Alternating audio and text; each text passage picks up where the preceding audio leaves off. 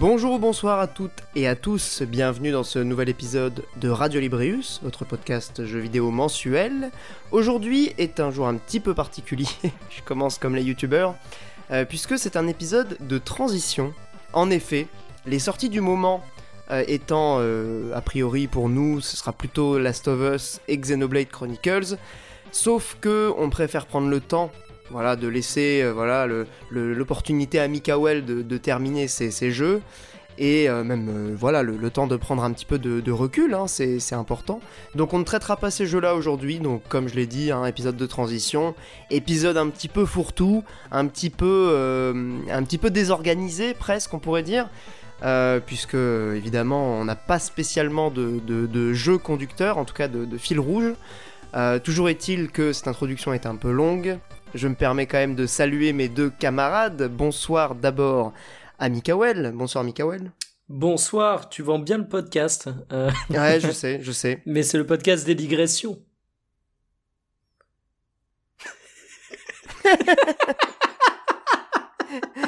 je... Non, je sais pas. Je, je, je, je croyais qu'il y avait un bug. Évidemment, il faut également saluer ce cher, ce cher Monique du Terter. Bonsoir Monique. Salut à toi, jeune entrepreneur, jeune entrepreneuse. Alors aujourd'hui, euh, on va discuter en premier lieu des, des nouvelles consoles, euh, les consoles next-gen, à savoir la P S cinq et la, la Xbox Series X, non pas pour euh, spéculer pour, sur, sur le prix ou, ou sur les éventuels euh, titres de lancement ou, ou que sais-je encore. On va discuter essentiellement donc de deux choses. L'esthétique de ces consoles, parce que c'est un, un sujet qui, ma foi, me semble assez peu traité, en tout cas dans l'angle qu'on va, qu'on va aborder. Et euh, deuxième chose, est-ce que ça vaut vraiment le coup de lancer des consoles, ou en tout cas de s'en acheter euh, à cette période ? Moi, moi, c'est vraiment une question que je me pose de, de plus en plus. L'intérêt euh, des, des consoles next-gen, quand on voit euh, ce que, ce que des jeux aujourd'hui arrivent à faire d'un point de vue technique sur, euh, sur une P S quatre... Euh, j'ai quand même de plus en plus de mal à justifier l'idée euh, de, d'acheter une nouvelle console en, en fin d'année. Donc okay, on va discuter Nicolas de tout Hulot. Ça.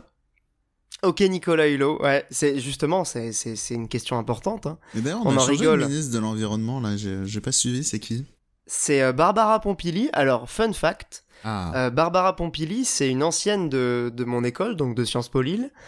Et euh, pour lui faire un petit peu son, son parcours euh, rapidement et, et en, en résumé, elle est d'abord passée par Europe Ecologie Les Verts quand elle était jeune, après ses études. Donc tu sais, genre la, la jeune motivée et engagée avec des idéaux, et cetera.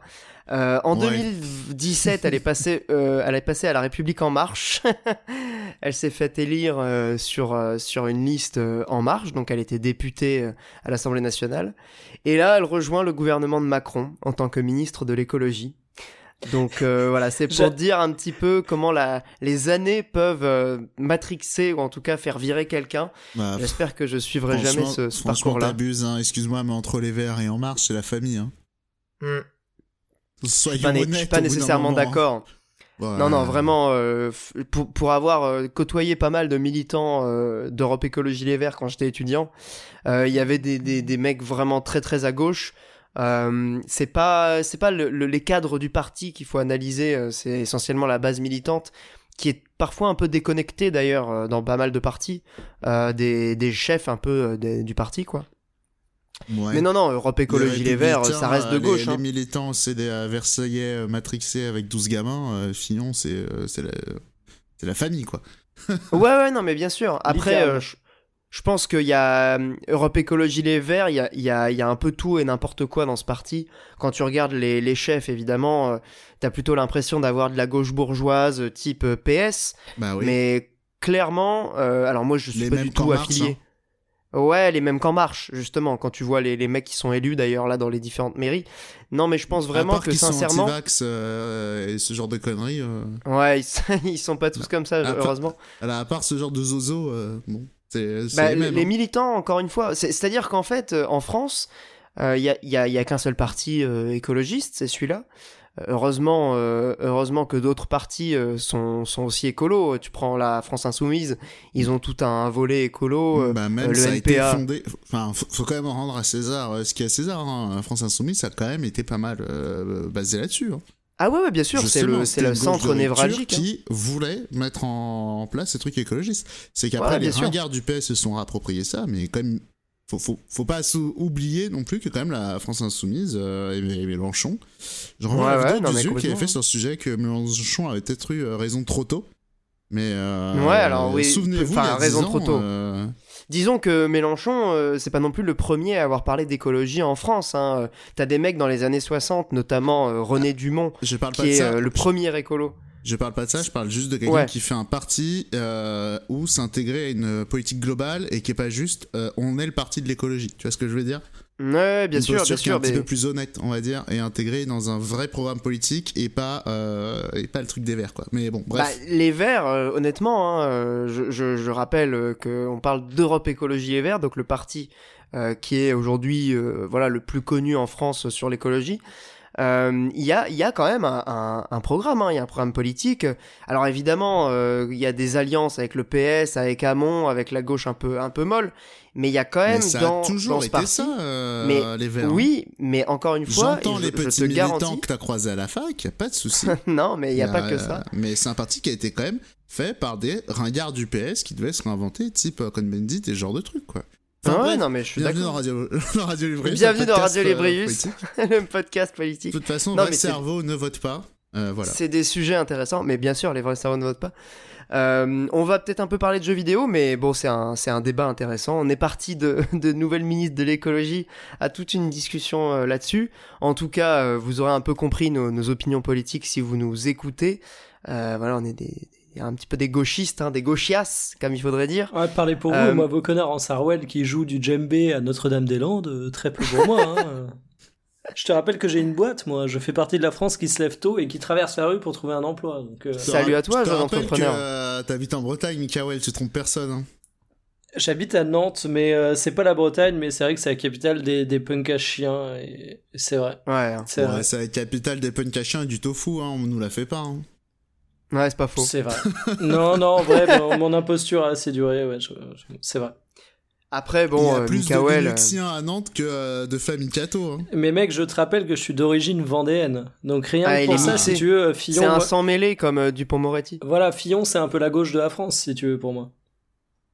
Ouais, d'accord. Il est pas royaliste, ah, euh, si tu veux. Euh, bon. Toutes ces histoires de Puy du Fou, quand même. Bah, franchement, moi, j'ai grandi dans les Yvelines euh, l'autre jour. Enfin, euh, tout à l'heure, euh, j'étais sur Wikipédia et je regardais... Euh, euh, ça, je...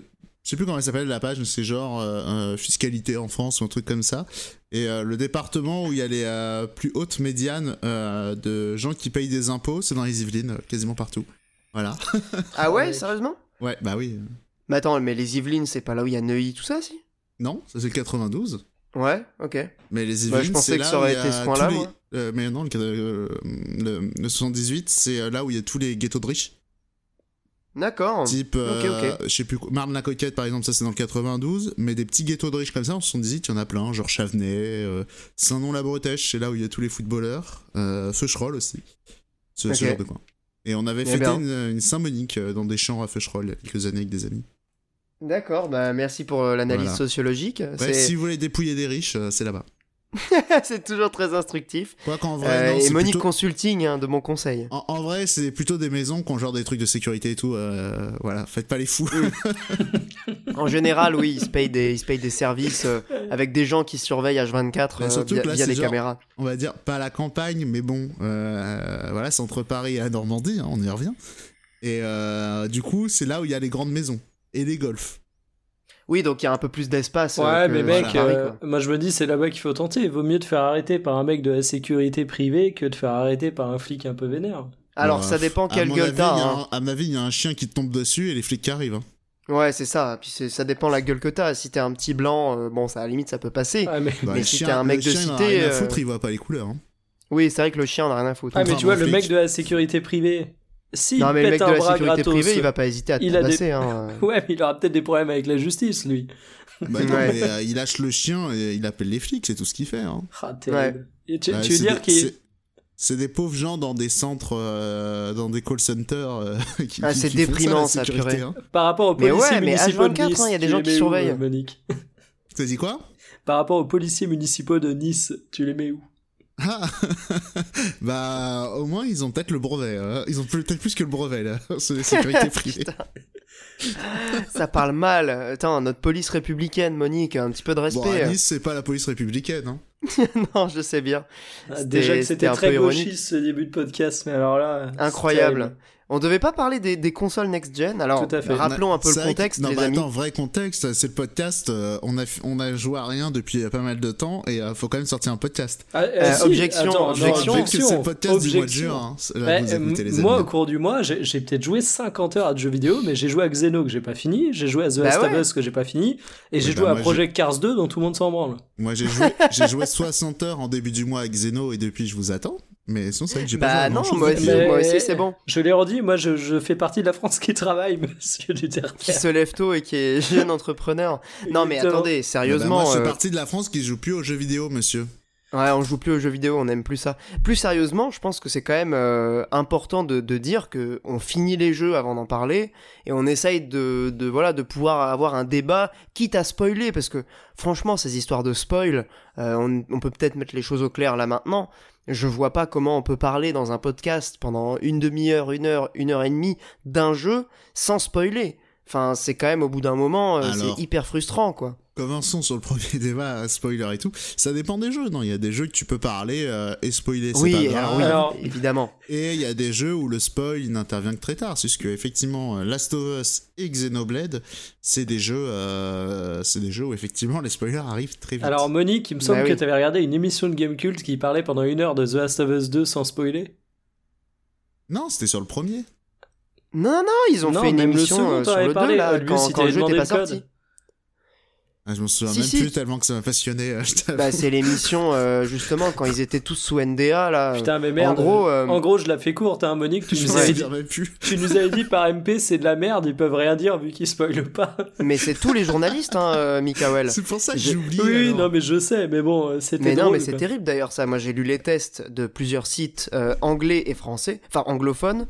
Euh, c'était une catastrophe. Enfin, les tests qui sont aujourd'hui encore publiés et qui n'ont pas été modifiés depuis, c'est une catastrophe tellement tu sens qu'ils prennent des pincettes pour euh, éviter les spoilers. Alors, en même à mon avis, temps, ils ont euh... signé des N D A qui font dix pages. C'est le truc. Moi, ça m'étonne pas de pas du tout spoiler dans un test. Hein. Pour ça, sur un site, je te prends un jeuxvideo point com, le test, je le vois comme un guide d'achat et après, derrière, tu ouais. peux faire des, des billets d'humeur, tu vois, des chroniques. Ouais, euh, complètement. Qui justement non, mais... vont spoiler à mort, mais euh, non, le, mais là, ils avaient vraiment, je pense, des N D A qui concernaient des points de gameplay. Euh, honnêtement, Mickaël, toi qui as quand même un peu joué à, bah, à Last of Us le deux, twist passant le passé le jour trois, par exemple. Ouais, non, mais ça, d'accord. Mm. Mais le point de départ du jeu qui intervient euh, à la fin de la première heure, mais ça, tout le monde il n'avait pas le droit de le spoiler, par exemple, qui est quand même, enfin, ce qui est quand même un truc de fou quand tu veux parler d'un jeu. Et que tu peux même pas euh, présenter le, ouais. le, le pitch initial. À Alors... ça, j'ai envie de dire... Attends, deux secondes. À ça, j'ai quand même juste rapidement envie de dire un petit peu objection, parce que est-ce que dans un jeu comme Last of Us, c'est pas... Ouais. Je trouve, est-ce que c'est pas l'intérêt de ces jeux, les spoilers, et d'être sur l'émotionnel et, euh, et la surprise c'est, En tout cas, c'est la, c'est la prétention, ouais. Enfin, c'est, bah, le, c'est, c'est l'intention c'est, des, des créateurs. C'est, je pense que c'est ça que les gens viennent rechercher aussi. Hein. Ils sont pas dupes, hein. Non, non, je sais bien, mais c'est juste que bon, les. les c'est ça qu'elle les... dit ou pas, je pense, tu fais un test de Last of Us, tu spoil pas ce genre de truc. Mais bon, après. Ouais, totalement. Ouais, alors après, il y a eu toute cette histoire autour des trigger warnings sur notamment des. Ça, des, c'est plus grave, des... si je peux me permettre. Mais... Ouais, c'est plus grave. Alors, c'est, c'est un peu délicat parce que est-ce qu'on est sur un cas spécifique de, de, d'omission de la part de l'éditeur qui voulait absolument pas que ce soit su avant le, la sortie du jeu, ou est-ce qu'on est sur un cas d'oubli Euh, du journaliste qui euh, n'en parle pas, tu vois. Ah non, c'était J'aimerais bien le... voir les c'était N D A pour le... le coup. Non, non, c'était dans le N D A de pas parler justement des euh, potentiels. Euh... Je sais pas exactement ce qu'il y a, mais apparemment des, vo- des violences transphobes. Je sens que c'était dans le ouais, N D A ouais. post-tec- post-test. Ouais, mais j'aimerais bien. Ils ont été publiés les, les N D A, j'aimerais bien les voir en fait. Euh, je, ça, crois ça que ça, je crois que ça a été dit par plusieurs testeurs qu'ils avaient pas le droit d'en parler. D'accord. Bon, bah ça c'est, c'est vrai que ça pose, ça pose aussi d'autres, d'autres problèmes. C'est un peu un truc euh... de minable, ça, je suis d'accord. Ouais, clairement, c'est, c'est assez malaisant. Euh, et puisqu'on parle de choses malaisantes, je permets de recentrer le débat, les amis. Les amis, vous voyez, je me mets à parler comme Julien Chiez. La P S cinq, on parlait de trucs malaisants. le design de je cette P S cinq... Je crois que Mickaël, euh... il voulait réagir avant. Pour ou contre ? Ah oui, pardon, Mickaël, vas-y. Ah non, mais j'allais ouvrir sur un autre sujet, mais euh, si on y commence, on en a pour deux heures. C'était juste, justement, ce côté, euh, on est sur The Last of Us deux, sur Xenoblade, on n'a pas le time. Est-ce que ça pose pas la question de la durée de vie des jeux aussi ? Ah bah bien de sûr que si, euh, c'est une question qui ah. se pose depuis des Alors, années. Je, je dirais, les jeux sont trop longs. Je dirais de manière euh, très très courte, euh, vous verrez quand on parlera de The Last of Us deux, je pense que j'aurais pas du tout la même opinion qu'Olbius et je, j'en serai un des grands défenseurs de ce que j'en ai fait pour le moment. Mon avis a encore le temps de changer, je dois être à la moitié du jeu. Mais euh, ben, rien qu'à la moitié du jeu, effectivement, euh, ça me saoule, il y a des séquences littéralement inutiles. Ouais, il y a des copier-coller, il y a du remplissage, mais si tu te souviens bien, il y avait ce problème-là dans, euh, dans God of War, il y avait ce problème-là euh, dans quasiment tous les triple A ouais, mais God Sony of War, c'est court, quand de même. Cette génération. God of War, pardon ? God of War, il était moins long de mémoire, non ? Ah non, non, trente-cinq heures, trente à trente-cinq heures, ah, ouais, c'était à peu près la même durée. Hein. Dessus, hein. Mais ça m'avait ça, nettement moins marqué, hein. Pour le coup. Peut-être parce Deux, pardon, re... j'ai pas entendu. Ça m'avait nettement moins marqué, peut-être parce qu'il renouvelle mieux son gameplay, parce que peut-être qu'il repose ses enjeux de narration un peu plus souvent, euh, parce que c'est toujours la même chose, en fait. C'est pas tant une question de durée de vie que euh, d'allonger artificiellement un jeu, alors que t'as plus rien à dire côté gameplay, que t'as plus rien à dire ouais. côté histoire. The Last of Us deux, en plein milieu, là, je me dis... Il a encore plein de choses à dire, j'en doute pas, mais il pourrait les dire plus efficacement, plus rapidement, ouais. et surtout sans en gameplay, passer par quatorze chemins. Euh... Ouais, en gameplay, il introduit pas beaucoup de nouvelles mécaniques, en fait. Enfin, quasiment, non, quasiment aucune. Hein. Moi, je suis en train de réfléchir. Même par rapport au premier, donné... hormis cette petite esquive qui est quand même assez stylée, il faut le reconnaître, ouais. il y a très peu de nouveautés. Mais juste pour rebondir sur God of War, euh, peut-être que, comme le jeu est sorti il y a déjà euh, un an et demi, deux ans, euh, attends, même pas, un an et demi, euh, un an en fait, euh, tu, tu t'en souviens peut-être plus, mais il y a quand même deux ans. Plusieurs passages dans God of War où on te dit, ah bah non, tu ne peux pas passer là, il va falloir aller chercher un truc qui va te permettre de passer, et c'est des passages qui sont, enfin des, des séquences qui sont littéralement euh, euh, ré, enfin, copier-coller euh, l'une sur l'autre, quoi, euh, et, qui a, et qui comportent très peu de narration. Tu vois, donc c'est ça qui, euh, qui est un peu le, le significatif et le et, témoin de ces remplissages. Et il y a un truc que je trouve en plus intéressant avec ce débat, c'est que, euh, on a, en fait, selon moi, il y a toujours eu un discours qui était la durée de vie dans les jeux vidéo, c'est pas important, et cetera. Euh, moi, je le nuançais toujours en disant, bah, quand j'étais gamin, que j'avais le droit de m'acheter un jeu tous les euh, X mois, parce que les jeux vidéo, ça coûtait cher. Alors, ok, il y avait les échanges, et cetera, mais j'étais quand même un peu deg quand je dépensais tout mon budget jeux vidéo pour un truc qui me tenait cinq heures. Mais en fait, déjà, à l'époque, on pouvait nuancer ce discours, il est critiquable, je l'entends parfaitement, mais je trouve qu'en plus, ce discours, tu peux plus le dire aujourd'hui, parce que même si t'as pas une thune, t'as quand même une quantité de bons jeux gratuits pour t'occuper, quoi. Enfin, ah oui, non, mais du League of Legends, du Fortnite, des trucs comme mais ça. Mais même avec les, les principes de Game Pass, euh, t'as si accès à un arriver, catalogue. Si je peux arriver, même avec l'émulation euh, et le piratage, hein, faut bien pas sûr, oublier ce genre a... de trucs. Ah oui, non, mais Monique, euh, on n'a jamais eu autant plaît, accès aux ouais. jeux vidéo et on n'a jamais eu autant de difficultés à choisir à quoi jouer. Certes. C'est quand même un truc de ouf. Et, et c'est ça que moi j'arrive, nuance of the nuance, euh, nuance en deux points. Euh, premièrement, je sais pas à quel jeu vous jouez, mais sincèrement, moi, des jeux que je trouve trop longs, il y en a vraiment pas beaucoup. Euh, voilà. Mais après, je, je pense que ça vient du fait que je joue un petit peu moins aux dernières sorties et tout, et, et les jeux auxquels je joue, euh, comment dire, j'essaye dans un stratagème un peu d'hypnose, tu vois, de, de désirer les jeux auxquels j'ai envie de jouer et pas juste jouer parce que c'est la dernière nouveauté. Je pense, j'essaye de me mettre dans ce mindset. Non, mais euh, Xeno, tu vois, je pense qu'il aurait pu être condensé. Lequel ? Xenoblade Chronicles. Et bah là, je suis absolument... Tu, tu verras, quand tu l'auras fini, je suis pas vraiment d'accord, parce que je pense aussi que c'est important que certains jeux prennent du temps, notamment dans le cas de, de Xeno. Mais euh... c'est à voir Xeno, c'est pas non plus Persona cinq, hein. Enfin, il est, ouais. il, il est long, mais ça, bien sûr, c'est un R P G. C'est surtout mais du je... remplissage dans Xeno, je... C'est... J'en vois pas beaucoup, hormis des zones un peu moins inspirées que d'autres. Ouais, mais si tu les coupes, c'est pas possible. Parce que bah c'est, non, parce c'est que qu'elles comportent un... trop d'implications na- na- narrativement. Euh... Mickaël, en ce moment, il est dans une période euh, du jeu où c'est vraiment pas la meilleure, euh, meilleure environnement du jeu. Néanmoins, il arrive après un passage assez fort, et euh, il est là comme un... Comment dire, comme une sorte de détente avant un autre passage très fort. Mais voilà. Ah oui, bah, de toute façon, la fin de cette zone de glace, c'est de, un des meilleurs moments de, de, de me dire euh, ça sur la zone, plus. Parce que non, mon sentiment, il vient pas de là. C'est plutôt de la, de la multitude de quêtes FedEx qu'on te balance dans la gueule, qui sont certes optionnelles, hein, bah mais oui. euh, ouais, mais tu sais comment ça se passe. Juste, c'est... Elles sont juste là, les quêtes secondaires. Excuse-moi, les quêtes secondaires, elles sont là pour te donner envie d'aller voir des endroits de la map et euh, de, euh, de donner du stuff, parce que je crois qu'elles donnent assez peu d'X P, hein, de soutenir les, les quêtes secondaires. Quasiment pas, euh, juste de la thune en fait. Et surtout voilà. De la thune. Non, dans non, elles donnent quand même les... pas mal d'X P. Hein. Ah bah elles en donnent. Mais dans l'idée, c'est pour faire du level up. Là, dans le jeu, il y a un mode facile qui réduit le jeu de dix niveaux, un truc comme ça... Euh... Ouais, euh... non, je, je suis d'accord avec toi, mais tu sais, t'as toujours ce côté, quand on te donne des objectifs à faire, t'as tendance à les faire spontanément, tu vois. Et bah, c'est ah parfait. Bah, non, oui. non, attends, je zonde. Là, c'est pareil, parce que ça, c'est mon deuxième point. Euh, Vas-y. C'est euh, quand ça s'appelle. Euh, et là, je mets un peu euh, ma tenue de gros cerveau, euh, encore une fois, mais est-ce que c'est pas un truc de l'époque où on a envie de jouer à tout, on a envie de tout faire? Et bien sûr que du si, coup, ouais. Forcément, les jeux, ils nous paraissent longs. Est-ce que, encore une fois, est-ce que c'est pas une question de mindset? Est-ce qu'il faut pas sortir alors, de l'idée alors, de là, alors constamment juste, faire des choses nouvelles? Et est-ce qu'un jeu, on n'a pas parfois envie de le refaire? Est-ce qu'on n'a pas envie de le laisser mariner? Est-ce qu'on a... Enfin, de... Pas de mariner, mais... Euh, de mûrir son avis, ouais. De alors, le mûrir, juste, de le refaire, euh... de prendre son temps et pas de systématiquement être à chaud et dans la réaction. Je suis ah. totalement d'accord, mais c'est j'ai juste une réponse. C'est peut-être pour ça qu'on trouve les jeux trop, trop longs aussi. J'ai une réponse technique, euh, parce qu'on parlait des, des sorties euh, triple A, euh, solo, console, euh, voilà, les jeux Sony essentiellement.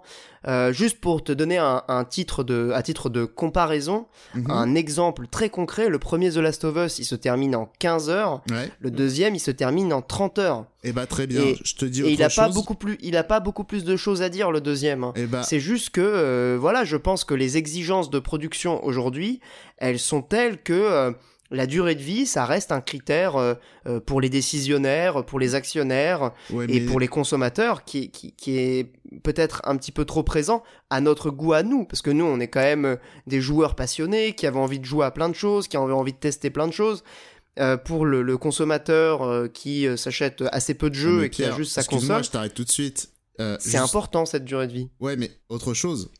Naughty Dog, ils ont sorti combien de jeux sur la génération précédente? Ils ont sorti combien sur la, cette génération ah bah actuelle? Ils ont sorti justement, deux fois, euh, c'est ce que ouais, je voulais répondre à ton premier élément, euh, Monique, quand tu disais qu'on n'est ouais. pas obligé de tout faire dans un jeu. Je, je trouve que ça renforce d'autant plus le problème et le décalage entre ce qui est produit et ce à quoi on joue, parce qu'en fait, tu vas te retrouver à avoir des productions qui sont mais gigantesques, avec des dizaines de studios qui sont là rien que pour faire... Euh, qui sont là en fait qu'en sous-traitant. Tu vas avoir des, des productions qui vont avoir ben, finalement des enjeux énormes. Hein. Tu as les éditeurs, certains jeux, s'ils se plantent, ça peut couler le studio. Tu vas avoir des conditions de travail qui vont être absolument euh, ouf, mais pas dans le bon sens du terme pour certains développeurs à cause de cette ambition de contenu qui est toujours plus grande. Alors si en plus on se dit que c'est fait pour ne pas forcément être joué, bah ça me fait d'autant plus chier et ça me donne d'autant plus envie de dire hey, est-ce qu'une taille mesurée de jeux vidéo ce serait pas plus mal? C'est Ubisoft qui disait ça pour euh, le prochain Assassin's Creed, eux qui étaient les rois de l'inverse justement. Est-ce qu'ils s'y tiendront? On verra bien, mais en tout cas je trouve le discours plutôt intéressant. Ouais, mmh. je, je, je rejoins totalement Mickaël sur, euh, je, sur ce sujet. Je, moi je nuance, attends, je nuance quand même sur un gros truc encore une fois, hein, le petit ouais, prince vas-y. de la nuance. Mais euh, prince de la nuance. C'est pas parce qu'il y a des gens qui crunch que euh, tu dois t'imposer euh, un, un délire de oh je fais pas de gaspillage, je fais tout dans mon jeu quoi. Enfin faut faut aussi non, penser non, à sa santé mais, mentale. Non non mais c'est pour dire minimum, c'est, c'est quand même tu vas pas con... t'imposer de la merde parce qu'il y a des gens qui ont des conditions euh, de de travail déplorables. Non mais c'est c'est quand même con en fait qu'il y ait euh, une exigence de contenu qui crée ces conditions de travail et qui sert à rien, tu vois ce que je veux dire? Ouais, si, ouais je bah... suis pas sûr, excuse-moi, je suis aussi pas sûr que le Assassin's Creed, tu le fais deux fois plus petit, je suis pas sûr qu'il demande deux fois moins de travail. Par contre, tu le fais deux fois moins beau, tu, tu enlèves des features comme ça qui sont eye candy et qui font des jolis trailers, euh, je pense que le jeu, il va demander effectivement deux fois moins de travail. Bah, c'est pas parce que t'as un point de progression qui est plus grand qu'il faut négliger l'autre pour autant. Ouais, mais euh, je veux dire, si on crunch, euh, si les jeux ils se font cruncher, c'est pas pour euh, les. Euh, je pense pas que c'est vraiment pour les étendre. Hein, euh, non, mais tu vois, euh, le crunch c'était un exemple, hein, mais je te disais ouais. autre chose aussi. Le fait je, que je vois l'idée, euh, oui. sur des jeux, t'as de plus en plus d'enjeux économiques, parce que bah, tu le disais pour, euh, pour Naughty Dog, euh, des The Last of Us, ils en ont fait un sur cette chaîne et ils ont pas non plus été ultra productifs. Moi, je, je, je serais client de jeux, mais de, de triple A, mais peut-être un peu plus court. Peut-être un peu plus euh, sous forme d'expérience, et je pense également que ça te permettrait peut-être un peu plus d'audace dans les jeux que tu produis, mais bon là je, je rêve peut-être un peu éveillé. Bah ouais, est-ce que la solution serait plutôt de faire moins de jeux? Parce qu'il n'y en a pas déjà assez aussi. Ah mais ça c'est toujours la même chose, tout le monde veut sa part du gâteau. Ah ouais, mais bon. Enfin, c'est une industrie, tu vois. Enfin, c'est... Là, après, on est dans les débats bien au-delà des simples questions du jeu vidéo. Oui, c'est, c'est clairement un tant débat d'industrie culturelle. Mais, même, mais voilà. Attends, je, même en tant que joueur, au sens général. Même en tant que joueur, est-ce que c'est, euh, c'est sain de constamment jouer aux nouveautés ? Est-ce que c'est pas intéressant aussi de rejouer euh, à des vieilles choses qui nous ont marquées, euh, essayer de voir quel impact ils ont aujourd'hui sur nous, ce genre de truc aussi, quoi. C'est... Ah bah complètement, il euh, y, a, y a totalement cette, cette idée-là. C'est... Mais après ça c'est, c'est aussi une mentalité, je pense, euh, de curiosité que beaucoup de gens n'ont pas nécessairement la chance de, d'avoir, parce que ça prend du temps en fait de, de, de, de s'intéresser euh, soit à des choses qu'on n'a pas eu l'occasion de découvrir, soit redécouvrir quelque chose qu'on a aimé mais avec un œil un peu plus mature ou un œil différent, un regard, un regard nouveau. La question, euh, en fait, je pense qu'elle se pose aujourd'hui comme elle se posait il y a dix, vingt ou trente ans. Euh, pour des raisons différentes. Alors il y avait la question évidemment économique sur les bornes d'arcade qui a, qui a imposé de faire des parties courtes pour que justement on mette de l'argent pour retenter sa chance. Et là aujourd'hui on est sur presque un phénomène inverse. Mais ce, ce problème-là, est-ce qu'il n'était pas déjà présent dans les J R P G euh, où il fallait farmer pour pouvoir battre son boss ? Enfin, si tu veux, je pense que c'est une question euh, qui traverse le jeu vidéo depuis quasiment ses origines. Ouais, en après, fait. après euh, le, le farm aussi, il est pas là pour rien, si je peux me permettre. Mais bah, c'est, il c'est est parfois là pour rien, non mais faut pas exagérer. Il y a, c'est, et, alors, il y a eu des jeux où effectivement, euh, oui, il y a eu des exemples de, de farm maladroits dans les jeux. Néanmoins, c'est euh, comment dire, un, un, un, un, un, un J R P G, tu dois farmer. C'est, ça fait partie de la quête, ça fait partie de ce que racontent les jeux, ça fait partie de ses ambitions. C'est voilà. Alors, c'est ouais, alors après, alors là, c'est pour ça que ça peut pas être des jeux courts. Je suis pas, je suis pas fixé là-dessus parce que il me semble que reprendre euh, une caractéristique traditionnelle et en faire euh, un pilier euh, du genre. Mais surtout, je comprends pas même, pourquoi. C'est, c'est un peu nécessaire. Réac en fait, hein, Monique. Ah mais c'est le, mais le. le pourquoi genre, ce serait c'est... nécessaire pour apprécier un J R P G que d'avoir mais besoin de farmer ? Mais c'est pas nécessaire pour moi. Hein. C'est pas, c'est pas pour l'apprécier. C'est un J R P G. C'est un jeu dans lequel on farme. C'est, et pourquoi tu crois autrement... qu'il y a autant de remake avec des combats aléatoires supprimés ou alors des, des levels en plus, de l'X P mais, en plus ? Et il y a même des jeux où on l'enlève et c'est très bien, les gens ils jouent au jeu comme ils veulent, il n'y a aucun souci. C'est juste, bien que, sûr. c'est juste que dans les trucs constitutifs du R P G, il y a le farm, il y a l'expérience et il est important, ça, c'est un élément narratif de, du J R P G. Alors... Et le J R P G c'est une histoire. Joue à Dragon Quest onze, le Vegeta avec les cheveux bleus, c'est important le fait que le personnage il, il farm, ah, c'est important que tu mettes des points d'X P, c'est important qu'il y ait des choses comme ça dans le jeu. Je suis d'accord avec l'idée de progression et l'idée de, de, de, de, de longueur euh, de, de, voilà, qui implique une aventure avec une certaine envergure. Néanmoins, le, le farm, ça, ça a quand même, euh, mmh. dans beaucoup de jeux, une tendance assez, assez abrutissante à te faire répéter toujours la même chose, sachant que en plus, euh, comme, comme on le disait, Euh, ça, ça n'apporte pas nécessairement quelque chose. Tu prends par exemple le jeu de rôle, euh, le jeu de rôle classique, hein, pas dans ouais. le jeu vidéo. Il euh, y a, y a pas cette notion de, de farm. T'as raison. Et pourtant, on peut faire des grandes aventures euh, sur euh, des dizaines et des dizaines de parties. T'as entièrement raison. Ouais, c'est pas ça que je te dis. Je te dis que le J R P G, il est construit autour du, en, en partie autour du farm. C'est, je parle spécifiquement de ce cas-là. Ouais, alors après, il y a des, il y a des jeux qui s'en sont un peu affranchis et ça ne les impacte pas négativement. Enfin, pas nécessairement en tout cas. Alors, certes, et, euh, et tu peux le passer, Brave Default, tu peux enlever les combats aléatoires et tout machin, par exemple. Euh, tu peux rajouter des tours et tout pour faire. Il n'y a aucun souci, je dis juste que c'est l'un des éléments constitutifs du genre. Tu vois, c'est, oui, c'est euh... vrai que si tu fais un constat euh, factuel, c'est oui, c'est vrai que clairement, ça fait partie, euh, dans, c'est quasiment dans l'A D N euh, du genre. Avec une mais est-ce que c'est une bonne aussi... chose ? Ça, c'est autre chose. Et surtout, avec une, une définition aussi stricte, est-ce que tu auras encore ce que tu qualifies de J R P G dans vingt ans ? Euh, bah, alors, je pense pas. Hein. Alors t'inquiète pas que Pokémon il sera encore là, y a aucun souci.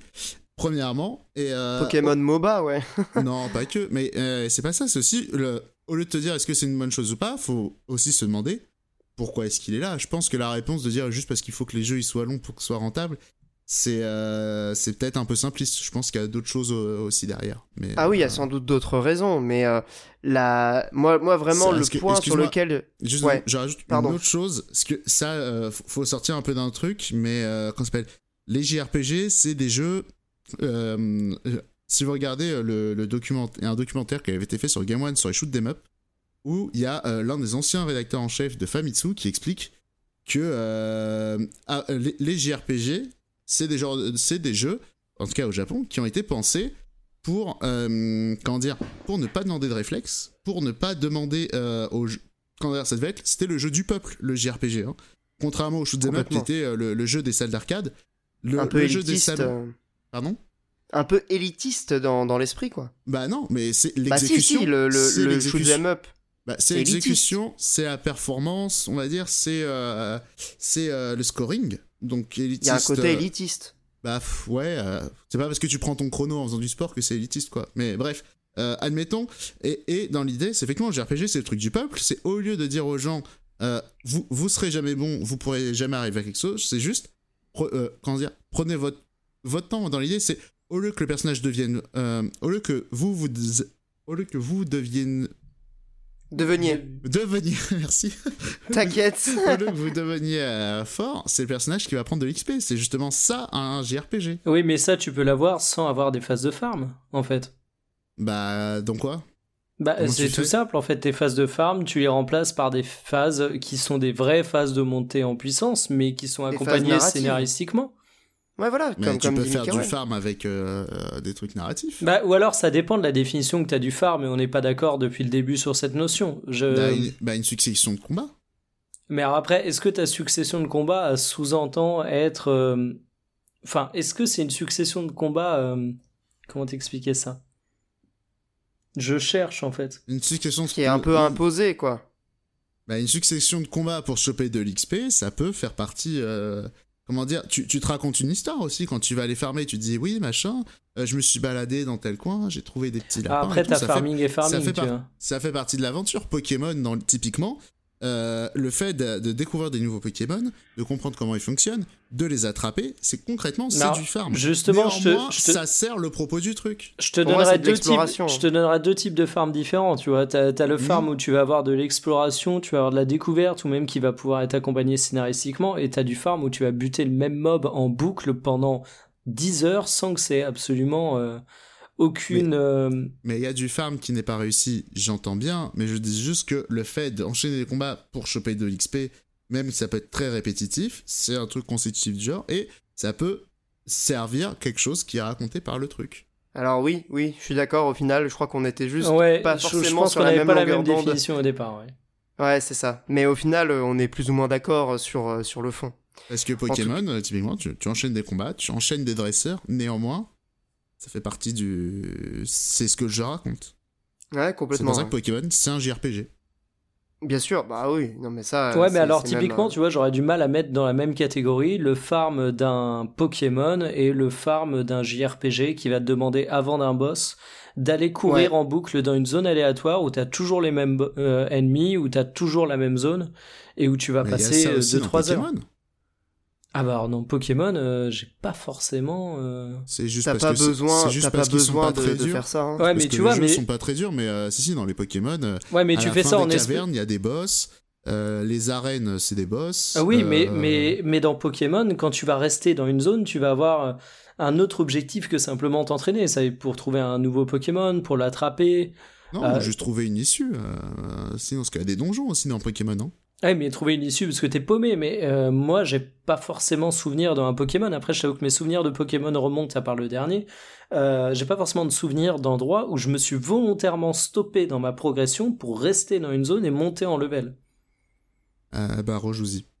Bah, écoute, il faudra, effectivement. C'est... En fait, le truc, c'est qu'on y a joué jeune et que euh, oui, on se bah perdait oui, naturellement. Oui, et euh, honnêtement, pour avoir refait les vieux Pokémon il y a quelques années, euh, j'avais dix niveaux de plus que tout le jeu. Euh... Alors, en dessous de tout le jeu, c'était assez pénible. Hein. Ok. Genre euh... Spectrum, Hypnose et Devorève non-stop pour avancer parce que c'était le seul qui arrivait à se battre avec dix niveaux en dessous. Eh ben, ouais. Alors tu vois, justement, ça se trouve aujourd'hui, je referai un Pokémon, je kifferais pas du tout à cause de ça et je considère pas que c'est une chose fondamentalement bien, bonne, pardon, que ce soit préservé. Je dis pas forcément est-ce que c'est bien, est-ce que c'est mal, euh, je dis juste que c'est constitutif du genre et après, il y a des jeux qui font plus ou moins d'efforts pour le rendre agréable.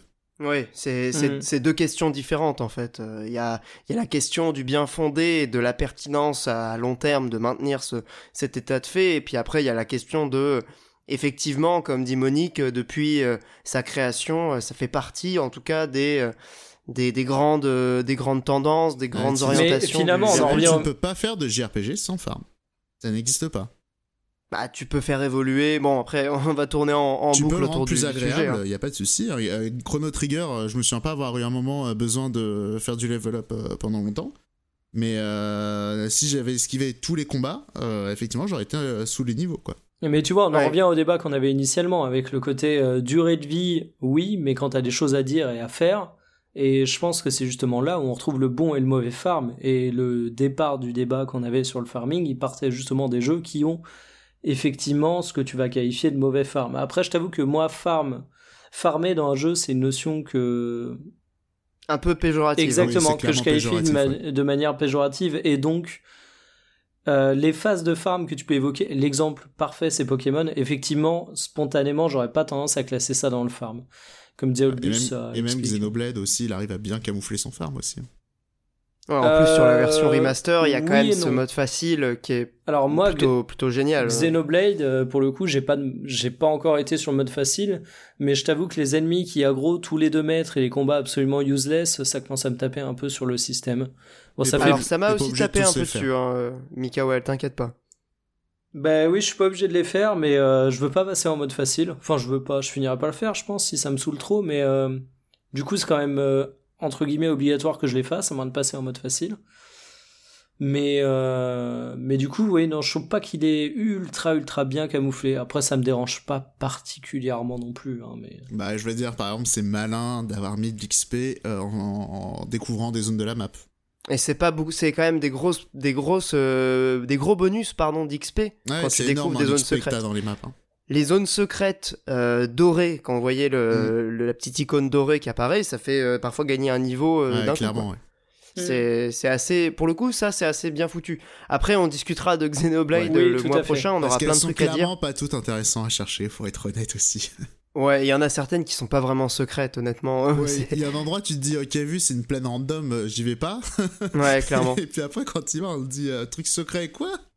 Ouais, non, mais c'est ça. Et puis après, t'as des zones beaucoup plus euh, travaillées, des petites, euh, des petits lacs souterrains, des petites grottes. Il ouais, ouais, y a plein de trucs comme ça. Il ouais. y a des trucs très jolis aussi, euh, d'un point de vue euh, purement esthétique, dans les dans les zones secrètes. Enfin, Xenodieu. Mais hein, pas Xenodieu. En mode docké. Euh, si, mais en mode docké. Mais bref, on en reparlera alors du jeu. Euh, reprenons sur la la partie euh, qui était censée introduire le podcast, donc l'esthétique des consoles. Juste quelques mots là-dessus. Pour ouvrir un petit peu le, le débat sur la question de l'esthétique des consoles de manière générale, parce que franchement c'est un sujet qui euh, me, me tient un peu à cœur, en tout cas on en a discuté avec Monique euh, assez souvent, et, euh, et je pense que c'est un, c'est un débat qui peut, qui peut être intéressant, qui peut ouvrir aussi pour les, les auditeurs euh, des, des questionnements. Donc euh, les P S cinq, les Xbox Series X, un petit mot euh, de votre part sur, sur l'esthétique, sur le design, et puis après, euh, mais, mais, mais, mais pourquoi en sommes-nous arrivés là ? J'ai envie de dire. Euh, Monique, ton avis euh, rapidement, euh, pff, je sais pas si t'as grand-chose à dire, hein, mais...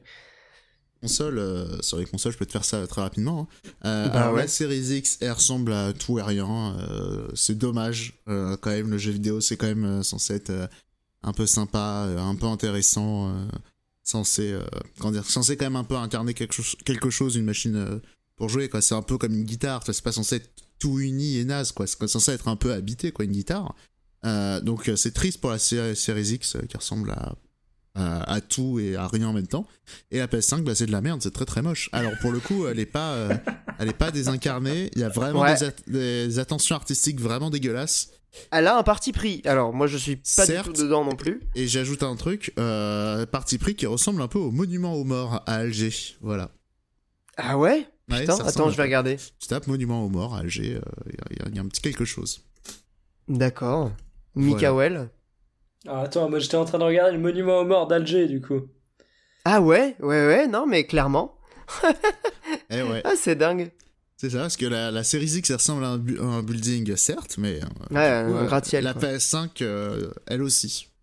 Alors, voilà. mec, euh, soit j'ai pas. Enfin, si, je dois avoir les bonnes. Ah, si, oui, non, carrément, effectivement. Ouais, avec le petit Ça col, dépend là. Des photos. Ah, hein. Oui, c'est que le mémorial du martyr. Ouais, voilà. Euh, du coup, sur les consoles, euh, je trouve que la, cons... la nouvelle Xbox est au contraire très intéressante au niveau de son design, du fait qu'elle ne dise rien, parce que justement. Euh, en termes de positionnement, on sait que Microsoft avait déjà voulu placer la One comme euh, un, un appareil high-tech au cœur de la maison, à la fois présent partout mais également invisible, ce qui est à mon avis parfaitement le sens du design de cette nouvelle Xbox, qui euh, fait effectivement très box, très appareil high-tech, mais qui en même temps fait plutôt désincarnée et discrète. Donc je considère que c'est un vrai positionnement et qui correspond plutôt à ce qu'a l'air de faire Microsoft avec, euh, ben en fait, la marque Xbox, elle est à la fois sur la console, elle est à la fois sur P C, elle est un petit peu partout où on distribue les jeux, donc en quelque sorte désincarnée, donc c'est ce que dit le design de la console. Et concernant la PlayStation cinq, euh, effectivement, faut reconnaître euh, l'audace. Faut pas oublier que Sony et l'audace, parfois à la limite du bon goût, ils l'ont, ils l'ont eu régulièrement. Hein. Je crois que c'est la P S trois qui avait euh, cette typo à la Spider-Man dessus, qui était déjà assez surprenante. Euh, c'est également eux. Dégueulasse voulu... aussi, ouais. Ouais, je, je mettais les pincettes, mais on s'était compris. C'est également eux qui ont essayé de vendre une manette boomerang. Faut pas l'oublier non plus. Euh, c'est également aussi. Eux qui ont fait une manette avec des L E D qui, qui font que tes manettes ressemblent à un petit côté jouet, euh, les pattes de ouais. la P S quatre. Ça, le problème, c'est la batterie. C'est la batterie, mais c'est également audacieux en termes de design. Ah oui, voilà. Et, et bon, donc... elle, est, elle est relativement sobre hein, quand même, la P S quatre. Ouais, après, mais les manettes, P S quatre. Je parle le, des manettes. Parce que l'audace, hein. Le mec qui a, qui a répondu la, la DualShock quatre, il a eu que quinze. Ouais, bah écoute, je pense quand même qu'il, qu'il méritait son quinze. Et du coup, bah, ce design de la P S cinq, euh, il est... c'est pas surprenant qu'il soit surprenant. C'est... c'est... En fait, je... n'est-ce pas ? Ben, avec la manette, je m'attendais forcément à un truc qui avait une gueule un peu chelou, c'est, c'est le cas. Je suis quand même très pressé de l'avoir en vrai, parce que t'as pas le petit détail, tu sais, genre euh, la, la texture à l'intérieur de, de ces espèces de courbes un peu cheloues. Une chose est ah, sûre, c'est, euh, c'est une chose qui n'est absolument pas discrète dans un salon. Et... Euh... Et ça me fait mal de voir qu'elle est laide, parce que je sais, ouais, on s'en fout de l'esthétique des consoles. Non, je suis désolé. Quand tu payes une console cinq cents balles ou quatre cents balles, la gueule qu'elle a compte un peu. Quand t'as une console qui, chez quatre-vingt-dix pour cent des gens, pourcent des gens, va être visible et pas forcément derrière une porte qui se referme, visible Merci. Au niveau de ta télévision, et ta télévision, généralement, elle est quand même très exposée dans ton habitation. Euh, bah c'est quand même important que tu assumes son design, et moi je t'avoue que le côté euh, je suis fan de tuning futuriste de la P S cinq, dans mon salon j'aurais un peu de mal à assumer, et euh, c'est pas dramatique, ça remet pas en question mon achat ou mon non-achat, mais ça me fait un peu chier. Ouais, attends, alors là deux points très importants quand même. Effectivement, t'as une merde comme ça dans ton salon, déjà les gens que tu vas accueillir, euh, instant judging directement, directement ça oui. va être c'est quoi cette merde? Ah, tu joues à la console. T'as les figurines de Persona cinq à côté avec euh, merde, la meuf sur la moto avec Anne Anne avec Makoto euh, Makoto ouais. et sa pose suggestive sur la moto, tu vois, il manque que la Certes. Petite figurine juste à côté de ta P S cinq. Non mais, non mais alors déjà Makoto qui fait la moto et le truc un peu tuning, c'est un peu euh, l'enfer, mais euh, je trouve que d'un autre côté, euh, l'Xbox euh, Series X, euh, c'est quand même regarder la mort dans les yeux, quoi. Genre en face de toi t'as un cube noir, c'est, c'est ouais, quand non, même mais... euh, au deux mille un le D C de l'espace, c'est monolithe. Ouais, alors mais... c'est pas un cube, hein, c'est, un... c'est un rectangle le monolithe, ça change bah, tout. La Series X aussi. Ouais, alors c'est plutôt, moi je, je dirais un carré, plutôt un cylindre. Un oui, mais mec, ça, ça correspond aussi aux tendances qu'on a avec le design, tu vois. On a, on a beaucoup de choses qui sont flat, t'as moins d'effets d'ombrage, t'as, t'as moins d'empattement. Je suis d'accord avec Mickaël, disons problème, que la, la série X, elle s'inscrit. Le problème, s'inscrit... c'est d'avoir une tombe en face de toi dans ton salon, quand même, en termes de design. C'est ah. littéralement une tombe. Ah. Une pierre tombale, la série X. Alors en Vendée, les pierres tombales, elles sont en forme de croix déjà. Mais euh, ouais, j'ai beaucoup trop parlé de la Vendée dans ce podcast. Paris, elles sont en forme de lune, comme. Donc tu vois, ça, ça ressemble absolument pas à une tombe.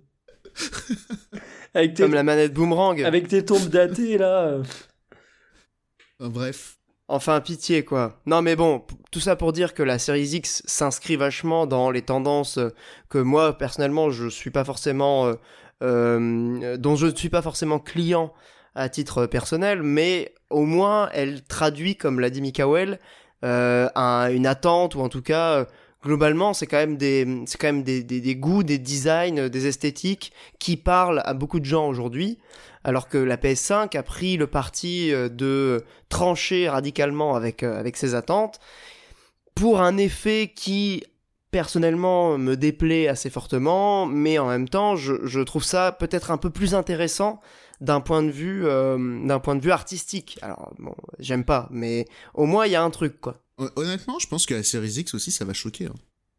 Ah, je pense pas que ça choque, au contraire, elle est, elle est, elle est assez passe-partout. Après, hein. Elle est fatos, faut, faut pas oublier elle ça. Elle est grosse, ouais. C'est bon, ça, la P S cinq c'est... aussi, évidemment, mais je veux dire, quand, euh, quand la je parle P S cinq de regarder la mort dans les yeux, c'est ça, c'est un énorme, c'est vraiment une énorme tombe noire en face mais de c'est, ça, quoi. C'est un, c'est un P C, enfin, honnêtement, euh, regarde les, les, les ventes ouais, mais... aujourd'hui de, de, de, de, de boîtiers pour P C ouais. euh, fixe, c'est quasiment que des trucs comme ça. Hein. Personne n'a ça dans son salon. Bah, ça dépend. Hein. Moi, oui. Bah, parce toi, que oui, j'ai, on n'a mais... qu'une pièce, mais. Bah oui, mais la plupart des gens, ils n'ont pas de P C fixe, et euh, la plupart ouais. des euh, et les gens normaux, enfin les gens normaux, n'ont pas de P C fixe, et ils l'ont certainement pas dans leur salon. Et même le gros des ventes de P C fixe aujourd'hui, euh, alors je parle pas des P C fixes de gamers, hein, mais euh, t'es sur du, du merde, comment on appelle ça, des boîtiers euh, micro A T X ou une connerie comme ça. Ouais, c'est ça. C'est ouais. plutôt des petits ouais, trucs. Ouais, mais hein. ça reste des cylindres, hein, les tout... micro A T X. Euh... Ouais, ouais, mais, mais comme disait Monique, euh... et des plus élégantes que d'autres. C'est vrai que la tienne, elle est un peu infernale, Pierre. Et tu l'as pas en face. Je canap, sais. Bah, quoi, c'est un cylindre noir. Hein. Après, elle est petite, hein, elle est vraiment très petite, donc ça c'est cool. Mais bon, clairement, c'est pas le truc le plus le plus esthétique du monde. Maintenant, euh, tout ça pour dire, je voulais av- avec vous revoir un petit peu euh, dans v- dans votre histoire de, de gamer, n'est-ce pas, dans votre carrière de gamer, euh, quelles quelles machines vous ont marqué pour le, le design et euh, pour quelles raisons? Moi, je suis curieux de savoir quelle est votre machine du cœur d'un point de vue purement esthétique. Hein. On parle pas du tout des jeux ou euh, des heures que vous avez passées avec. Je parle vraiment d'un point de vue purement euh, artistique et esthétique, l'objet euh, que vous trouvez euh, le plus, euh, le plus, le plus agréable. On peut faire euh, console portable et console de salon séparées pour pas mélanger les deux. Mmh. Monique, je serais ah, curieux de, ah bah moi, je d'avoir faire... ton avis. Ouais, je vais faire l'ancien hein, tout de suite. Hein. L'ancien. Ah, l'ancien de ouf. Alors, c'est même... Alors, la première, c'est même pas la plus belle console portable, euh, la plus belle console de salon, c'est même pas une que je possède. Mais euh, j'avoue que genre la, la P C Engine avec le lecteur euh, Super C D-ROM, enfin, avec le lecteur ah oui, C D-ROM. Oui, oui. Celle que tu m'as montrée la dernière fois, ça. Là. Donc, les deux trucs, donc, euh, dans la, euh, comment dire, la P C Engine avec le lecteur C D à côté, incroyable. Dans la petite mallette, là. Vraiment. Je vous conseille d'aller voir ça sur internet. Je mettrai peut-être un lien ou, ou une petite image sur, euh, le, sur le, l'encart un du podcast. P C Engine C D-ROM. Alors, il y a, y a le C D-ROM et euh, le super C D-ROM. Moi, je parle du C D-ROM. Ouais, C D-ROM, ouais. Ah, mais mon Dieu. Là, elle, est, elle est vraiment comme une mallette, hein, effectivement. Ah, après, elle est, elle est très sobre. Ouais, mais non, non, non, il y a plein de petits détails un peu creusés et tout, machin. Magnifique. Plusieurs plastiques différents et tout. Incroyable. Ah ben, tu vois, je, je pense que ma. Enfin, remarque, on n'a pas non plus dix ans d'écart, Monique, mais euh, pour... moi, c'est, c'est allergie totale, quoi. Tu vois, c'est, c'est une relique d'un autre temps, quoi. Oh là là. Ouais, mais c'est ça qui est beau aussi. Il y a un côté un petit peu patrimonial. Je... Patrimonial, pardon. Ouais, mais voilà. On parle de. Ah, j'aime bien. On, ouais, y a ça, on parle d'attachement. Il y a aussi la Mega Drive japonaise avec le, avec le Mega C D un. Je précise le Mega C D un, il y a plein de L E D magnifiques. Et bien sûr, je parle que des modèles japonais. Hein. Les, les consoles de blanc, on oublie. Hein. Elles sont toujours dégueulasses. Ouais. La, la Mega Drive euh, toute un. Noire, là, avec les boutons rouges. Attends. La Mega Drive un, avec écrit seize bits en doré et le, la petite, euh, le petit truc rouge. Et le, le, ouais, le, ouais. le, le petit bouton bleu, là. Le lecteur ouais, cassette, tu veux dire. Ouais, ouais, à peu près. Il y a plein de L E D. C'est magnifique, ce machin. Ah, mais mec, un lecteur cassette avec des L E D, mais mon Dieu. Ah, je, com- je comprends que t'aimes pas la nouvelle Xbox. Hein. Faut, faut reconnaître. Et, et niveau console portable, euh, c'est, t'as, t'as une préférence ou pas? Alors, je fais là aussi euh, l'Anciens, mais c'est une console que j'ai eue quand j'étais petit. C'est la Neo Geo Pocket Color avec euh, la, la couleur Aqua Blue. C'est un, eh ben, euh, c'est un motif camouflage bleu magnifique. C'est pas ça qui ressort en version tout petit, là euh... Euh, non, y a, ils vont juste sortir une compilation de jeux euh, Neo Geo Pocket sur Switch. Non mais tu sais là, ils ont pas, c'est pas, euh, c'est pas euh, Neo Geo Pocket en tout petit qui ressort là. J'ai vu ça passer à quelques non, jours. Non, c'est juste une compilation de jeux et euh, dans l'écran de la Switch, sur les bords, il y a ceux de la Neo Geo Pocket, oui. D'accord, mais ils ont ouais. pas, ils vont pas ressortir une machine euh, ah, non, toute petite. Sinon, euh, sinon je suis la Day One. Hein, la mais c'est quoi Pocket, les machines euh, minuscules euh, qui font à peine la taille d'un pouce. Ça c'est la Game Gear, ça. Ouais. Ah oui, c'est vrai. C'était my bad. Je, je croyais que c'était la Neo Geo. J'avais un doute. Non, aussi. La Game Gear c'est dégueulasse par contre. Alors, euh, bah, puisqu'on, puisqu'on est sur les trucs d'Orient, euh, changeons un petit peu d'ambiance, euh, mon cher Mickaël. Putain, le mec, il dit ça, il est des plus jeune que moi. Est-ce que tu as des préférences esthétiques ? Attends, juste une, une petite dernière aussi sur les portables, désolé. Euh, la Game Vas-y. Boy Color violette cristal, magnifique. Celle qui est transparente, là ? Ah, évidemment. Dégueulasse. Violette ah, je déteste. Et transparente. Elle est dégueulasse. Ah, les trucs transparents, je déteste. Ah, non, ouais. C'est des animaux. Ouais.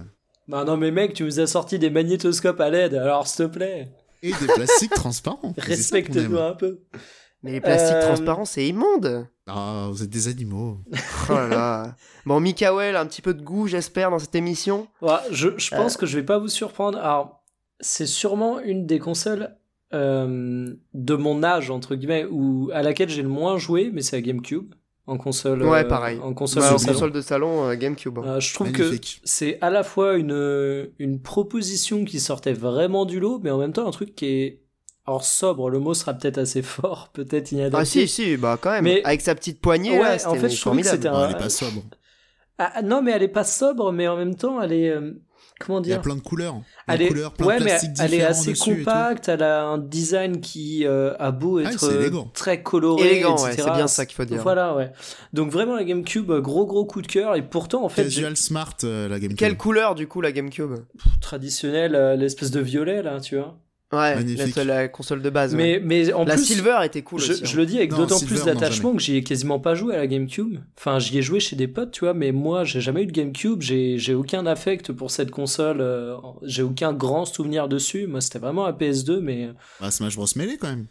Mais tu, tu connais mon aversion pour Smash Bros. Euh... mais ah, oui, on sait. Justement, c'était ah, ça la blague. Non, non, mais non, Smash Bros, jamais, jamais. Et en console Taquinant. portable... Euh... Bah alors là par contre c'est vraiment le côté euh, personnel, enfance, Madeleine de Proust, bah c'est Game Boy Color et tu vas me demander la couleur et justement je te dirais que c'est, c'est pas la couleur, c'est, c'est plutôt le, le fait que je revois, euh, je revois les deux Game Boy Color que j'avais euh, qui étaient pas de la même couleur, j'en avais une jaune et l'autre je sais plus, je voyais celle de mes potes qui était de couleurs différentes et je trouvais que ah, ça... La jaune c'était la Pikachu en plus. Je sais plus du tout, mais pour anecdote la jaune, je alors anecdote de la loose... La jaune, j'avais fait péter un câble à mes parents parce que j'avais fait tomber une Game Boy. Ma, ma première Game Boy, je me souviens plus de sa couleur. Et l'écran s'était fracturé un, un petit peu, tu vois. Mais euh, honnêtement, ça me gâchait mais tout le plaisir, tu vois. Moi, je fais partie de ces gens, dès qu'ils ont un objet un peu abîmé, je peux encore l'utiliser parce qu'au bout d'un moment, euh, je suis pas riche. Mais à l'époque, tu vois, j'étais un gamin capricieux de merde. Et, et ça me gâchait tout le plaisir. Et bah, ils m'avaient euh, racheté une Game Boy d'occasion.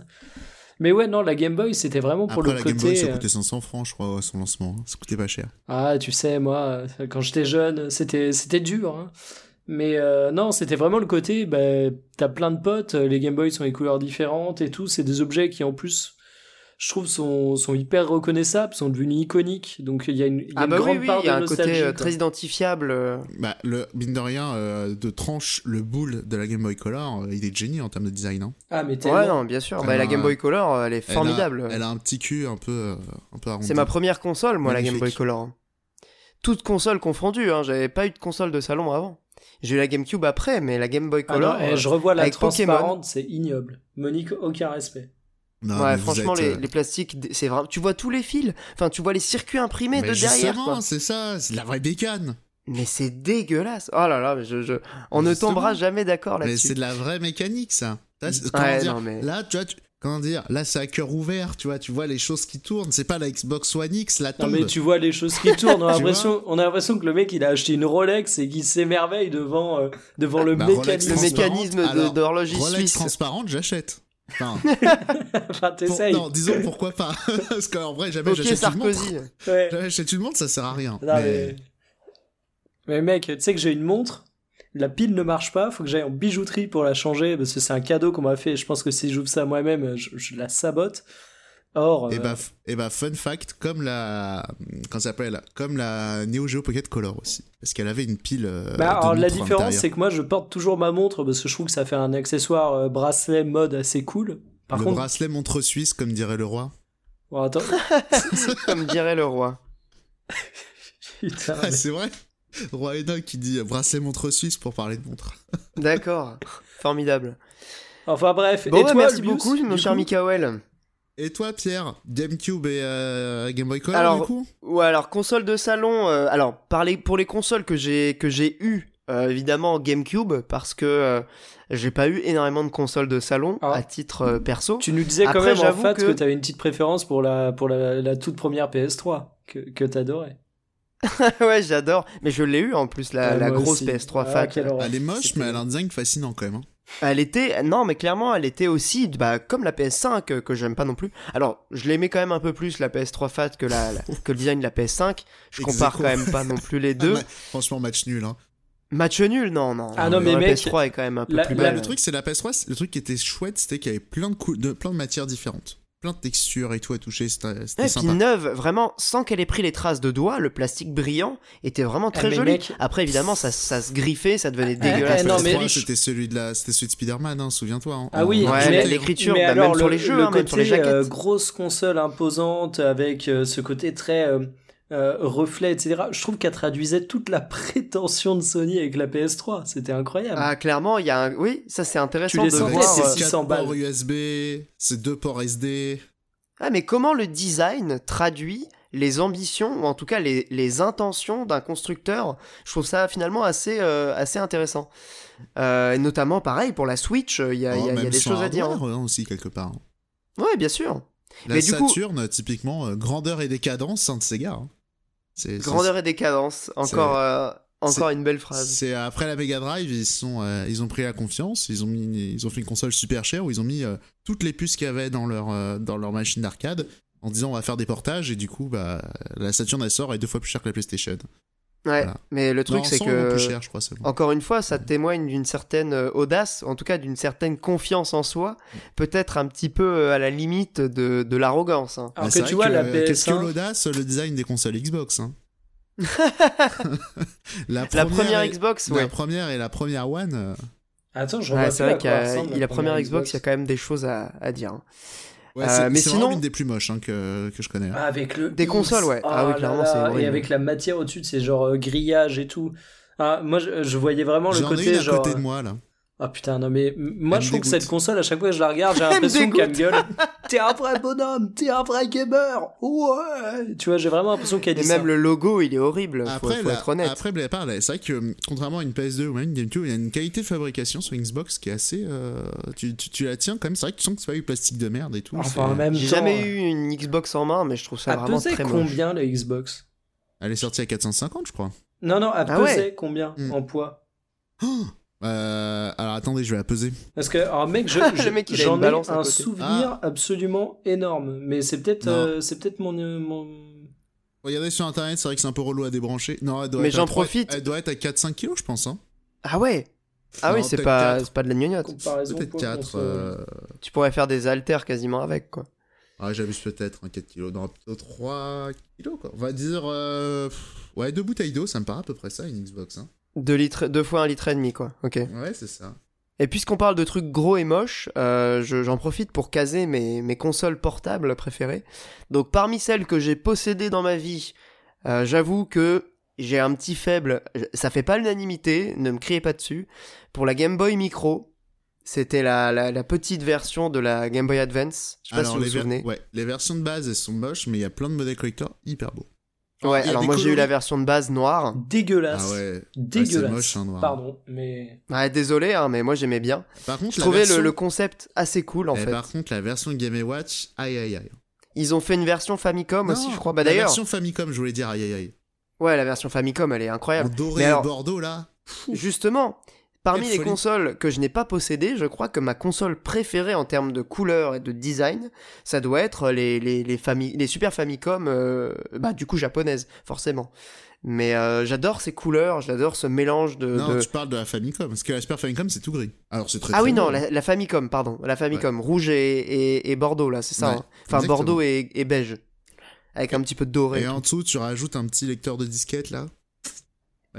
Formidable. Non, et même aussi dans les petites beautés de la Famicom, il euh, y a les modèles Sharp euh, de la Famicom aussi qui sont incroyables.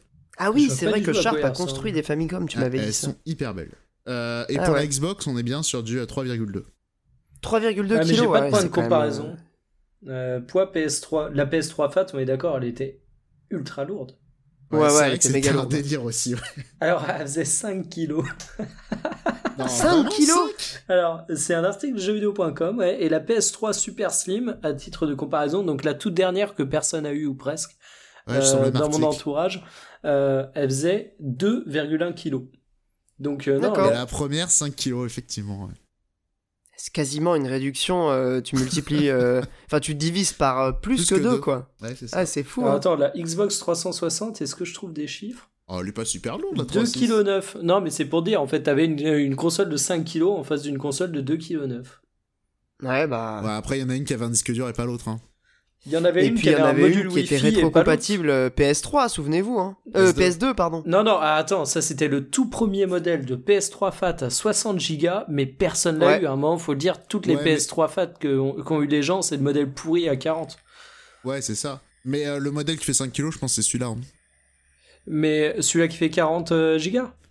Non, le, modèle, euh, le premier rétrocompatible. Le hein. modèle rétrocompatible. Oui, parce que la rétrocompatibilité, ouais. ça demande d'avoir des composantes euh, spécifiques. Bah, ça demande un, compo- un processeur en plus, et ce qu'il faut pour le refroidir, ouais. Bah voilà, donc à mon avis, c'est ça qui a, qui a créé euh, le, la différence de poids aussi forte, quoi. Non, et puis même sur le premier modèle de P S trois, il y avait beaucoup plus de ports U S B, il y avait les lecteurs de carte S D. Non, mais c'était euh, n'importe quoi, quoi. C'était, avait, c'était le navire amiral, quoi. Aussi, hein, hein mmh. C'était un navire amiral, cette première P S trois, genre le nombre de ports U S B, et cetera. Enfin, c'est... Clairement, ils étaient, ils étaient carrément dans le turfu à l'époque. Hein, parce que bon, aujourd'hui, c'est important d'avoir beaucoup de ports sur, un, sur une console. Mais euh, bon, à l'époque, c'était pas forcément... Disons qu'ils avaient anticipé le, les évolutions du truc, mais peut-être... Ils avaient raison ouais. trop tôt, peut-être. Ouais, hein, mais avoir euh, raison comme on trop disait tôt, tout à l'heure avec Mélenchon. Tort, c'est, c'est aussi simple que ça, si tu veux. Mauvais positionnement, hein, clairement.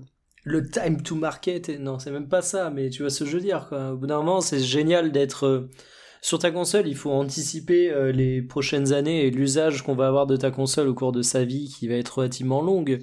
Mais au bout d'un moment, euh, si ça commence à prendre sens à la fin de la vie de la console et que t'as rien qui exploite correctement, tu t'es juste fait niquer, quoi. Ouais, ah alors bah, tu oui, fais mais... comme euh, Microsoft et tu, tu restes en, avec la trois cent soixante, tu restes en... En pivot constant, tu vois. Ah, bah, genre, alors, ça, on, c'était on, la console agile, on, quoi. Fallait que t'achètes ouais, ton, ton module Wi-Fi, euh, fallait que t'achètes. Non, mais après, tu vois, c'est qu'ils ont sorti des modèles avec le Wi-Fi, ils ont sorti des modèles avec euh, le disque dur, ils ont rajouté des trucs comme ça au fur et à mesure, quoi. Bah, après, ça a aussi permis de faire un prix psychologique et de, de faire très très mal à Sony. Hein. Oui, il le fameux à cent quatre-vingt-dix-neuf euros. cent quatre-vingt-dix-neuf ? cent quatre-vingt-dix-neuf euros. Bah oui, la vidéo de tous sur les jeux, là. Putain mec, j'ai pas l'air. Je vois même pas ce que c'est. Ah, les vieux mèmes. Les mèmes de Yeuve. Même dans Yens. Mais non, mais dans les, dans les YouTube pouf, vous avez déjà vu euh, les, les gamins belges sur un fond gris euh, pas ouf. Euh, ouais, j'ai dû voir font, ça, ouais. Qui font euh, le journal tout sur les œufs. Non, ça, ça vous dit rien. Non, je préfère te laisser dans ce moment. Si, peut-être. Alors tu sais les YouTube poop, moi je les regarde quand je suis bourré en général, donc euh, souvent je m'en souviens pas trop le lendemain. Ouais, mais euh... bref. T'as bon, payé, je crois qu'on a fait le tour des designs. Les... Hein. Tapez tout sur les jeux, euh... comment dire, en un mot, et vous allez retomber sur, euh, sur les amis, là. Ah, les petits amis, ah, mais alors, attends, la famille. cent quatre-vingt-dix-neuf, à date de quand ? T'as, payé... T'as trois cent soixante à cent quatre-vingt-dix-neuf, c'était pas du tout au lancement. cent vingt-neuf euros, euh, je crois que c'était du deux mille neuf deux mille dix, je crois. Parce qu'au lancement, c'était, c'était quoi ? C'était quatre cents balles, la trois cent soixante, non ? Ah, je m'en souviens plus. Non, ou trois cents, peut-être, je sais plus. Elle est sortie un an et demi avant la P S trois, en même temps. Ouais. Un an et demi avant... Un an avant la Wii aussi, je crois. Ouais, et malgré donc c'est tout, vrai que moi, je m'en souviens pas du, du lancement. Elle foutait des torgnoles sur les multisupports à la P S trois. Never forget. C'est quand même ouf, ça. Hein. Honnêtement, euh, ils étaient quand même très très forts sur la, la Gen trois cent soixante, hein, Microsoft. Bah, c'est là, ils ont été... Euh... C'est sur, là la où première, ils... sur la première partie, ils ont été euh, forts, mais euh, bon. Le problème, c'est qu'ils étaient en nombre de la Wii, en vrai. Hein, et des M M O, et euh, des, jeux, euh, des jeux Facebook, et ce genre de trucs. Ouais, ils n'ont pas gagné ouais, la bonne Gen. Enfin, ils l'ont pas gagné, d'ailleurs, mais euh, tu vois ce que je veux dire. Sur non, le plan mais... des consoles, ils ont mais gagné sont... quand même, on peut dire. Mais P S trois et trois cent soixante, c'est des consoles qui sont vendues à... après deux mille neuf, quoi. Enfin, après deux mille neuf, après deux mille dix. Ouais, quoi, et si surtout, je crois que la P S trois, est... c'est... c'est terminé à plus haut que la trois cent soixante. Hein, au ouais, final. Pas loin des quatre-vingt-dix mille, je crois. Mmh, j'ai plus les chiffres. Ah ouais, mais... la P S trois a fait finalement plus. Ouais, ouais, la P S trois a fait finalement plus. Hein. Elle a eu une belle fin ah, parce de vie. Parce qu'en fait, les gens avaient envie d'avoir une P S trois, mais la trois cent soixante a été euh, commercialement mieux armée, on va dire. Oui, après, c'est vrai que la P S trois a eu finalement euh, pas mal d'exclus que les gens ont peut-être voulu découvrir en fin de gen. Oh, le lecteur Blu-ray, euh, probablement ouais. des packs avec la télé que t'achètes, euh, des trucs comme ça. Je, je sais pas trop, hein, mais ce genre de trucs, ça a pu aider. Et puis juste la marque PlayStation, euh, elle est beaucoup plus euh, cool. On en revient alors, à la guerre du cool. Hein. D'a- d'a- la guerre du cool est intemporelle. D'après une source euh, totalement bidon, à savoir un tableau de Wikipédia qui euh, se base sur des chiffres qui viennent de je sais pas où, donc attention à prendre avec des pincettes. Source je sais pas où, c'est pas mal ça. Euh, je... Ah ouais, non. Ouais, alors, non, je vais vous dire la source parce qu'effectivement, elle est vraiment pas top. C'est, en l'absence de sources fiables, les chiffres donnés sont les ventes mesurées selon la méthode de calcul établie par VGCharts. Alors, est-ce que ça vaut le coup que je donne des chiffres ? Bah, c'est de la non, magie pitié. noire, donc bon. Bah ouais, on est d'accord, ouais. Bon, en tout cas, ils annonçaient la P S trois à quatre-vingt-sept millions et la trois cent soixante à quatre-vingt-quatre. Mais VGCharts, euh, bon, c'est aussi... Ouais, euh... VGCharts, c'est on vraiment très invite, peu fiable. Hein. On vous invite à retrouver le, le, le vieil article, maintenant, de Oscar Le Maire sur VGCharts, où il expliquait pourquoi... Euh, eh, euh, c'était compliqué. Ouais. Mais ouais, après, c'est compliqué. Euh, ils ont peut-être revu leur méthode aussi, euh, au fur et à mesure que le site s'est professionnalisé. Ouais, disons après, que... Oui, mais souvenez, souvenez-vous euh, de l'époque, quand même, là, dont on parle, c'était il y a dix ans, donc euh, à l'époque, ils n'étaient pas fiables du tout. Hein. C'est peut-être calculé... Enfin, euh, je sais pas quand, quand datent les chiffres, mais... Ouais, bref, à vérifier. On se comprend, quoi. On se comprend tout à fait. Bien, je crois qu'on a fait le tour hein, sur, euh, sur les questions des, des consoles. On va un petit peu parler de jeux vidéo quand même, enfin de, de jeux quoi. Euh, même si on n'a pas encore euh, euh, l'occasion de vous parler de Xenoblade deux et de Last of Us deux. C'est le Moi, moment je voudrais chiant vous parler du podcast, d'un deux. Là. De quoi ? J'ai ce moment chiant du podcast. C'est le moment chiant du podcast. Le Ça va être très on rapide. Parle de jeux vidéo. C'est ça, c'est le moment que personne n'attend. Euh, dans un podcast jeux vidéo, quand même, c'est, c'est, c'est quand même un comble.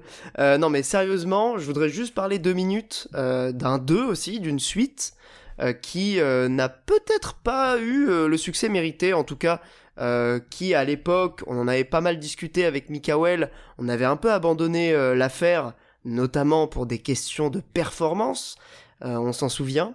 C'est Dishonored deux. C'était un Dishonored deux qui était dans ma bibliothèque Steam depuis euh, sa sortie. Hein. J'avais dû le payer quasiment euh, day one. Euh, j'étais super chaud à l'époque. Euh, j'avais un P C qui était pas trop dégueu, donc je, je m'attendais à pouvoir y jouer dans de bonnes conditions.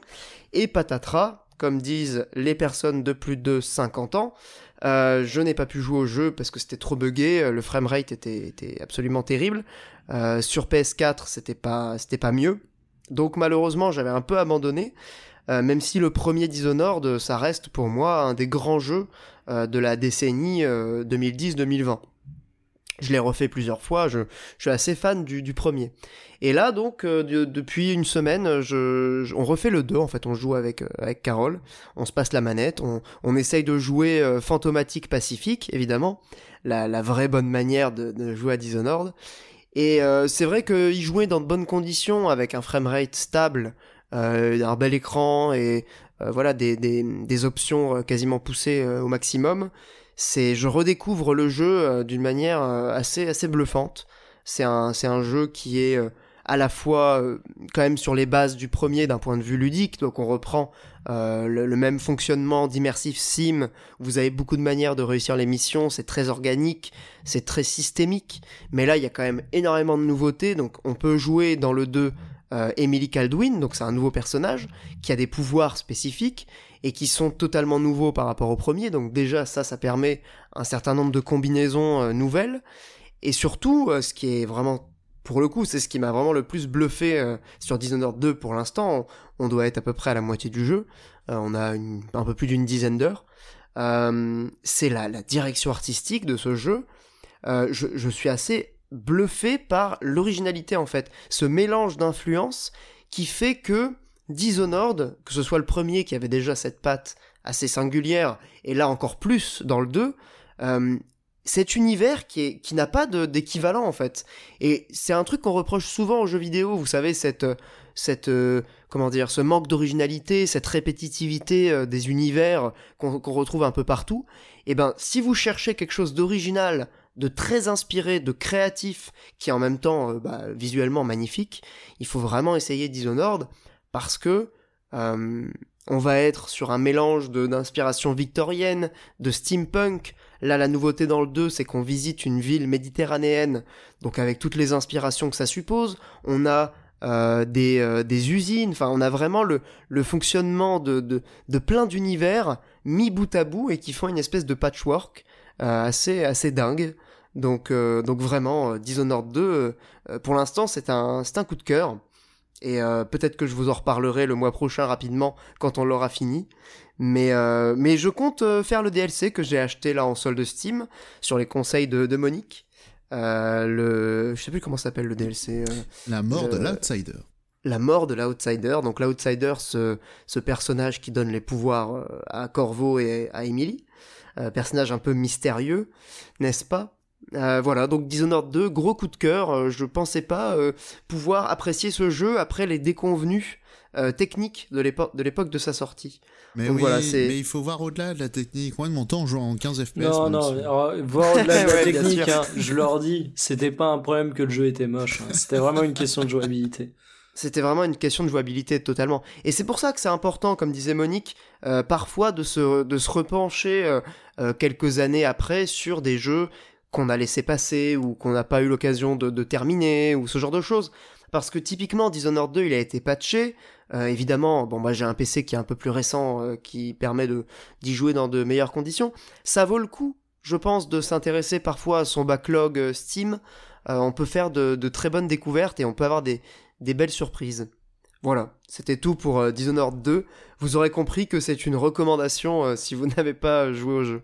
Au moment, voilà. où, au moment où tu disais qu'il était un peu passé sous silence, euh, je cherchais un jeu de mots entre Dishonored et euh, Dieudonné. Quoi ? Pourquoi Dishonored et Dieudonné ? Ah, parce que genre, euh, genre c'est le mec euh, à qui on mène pas trop la parole. Après, c'est plutôt une bonne chose, mais bref. Ah oui, d'accord. Ouais, voilà. Le mec déshonoré, n'est-ce alors, pas ? Fais gaffe à pas être maladroit. C'est un peu compliqué de devoir expliquer ce genre de blague. Ah, hein. Ouais. J'aime bien le... Mais c'est une bonne chose. Enfin, je veux dire... Euh, comment euh... Tu t'enfonces. Je ne suis pas nazi. Excellent. Enfin, je dis pas qu'il est nazi, mais... Euh... Bref. Bon, je pense qu'on peut le dire quand même. Ouais, on n'est pas loin, on n'est pas loin. Au bout d'un moment... Euh... Au bout d'un moment, c'est vrai que quand ça, quand ça repousse les limites à mais chaque fois... Mettons-nous d'accord sur Gourou. Ouais, voilà, Gourou, c'est pas mal. C'est, c'est le Julien Chies de la politique. C'est parfaitement adapté, Gourou. Ouf, euh, il y a quand même des choses assez concrètes sur le côté Gourou euh, de Dieudonné, ce qui ah, était oui, un oui, bah, peu moins le cas de. de... Je Julien me souviens Chies, d'ailleurs, même, faut pas exagérer, hein. Une enquête dans le Canard Enchaîné sur euh, Dieudonné. En fait, c'est un mec, pardon, c'est la bière, ça me fait euh, toujours un peu digérer euh, bizarrement. C'est euh, un mec qui a carrément un business, mais. Euh, Toute sa stratégie, en fait, elle est ultra euh, pensée, maîtrisée.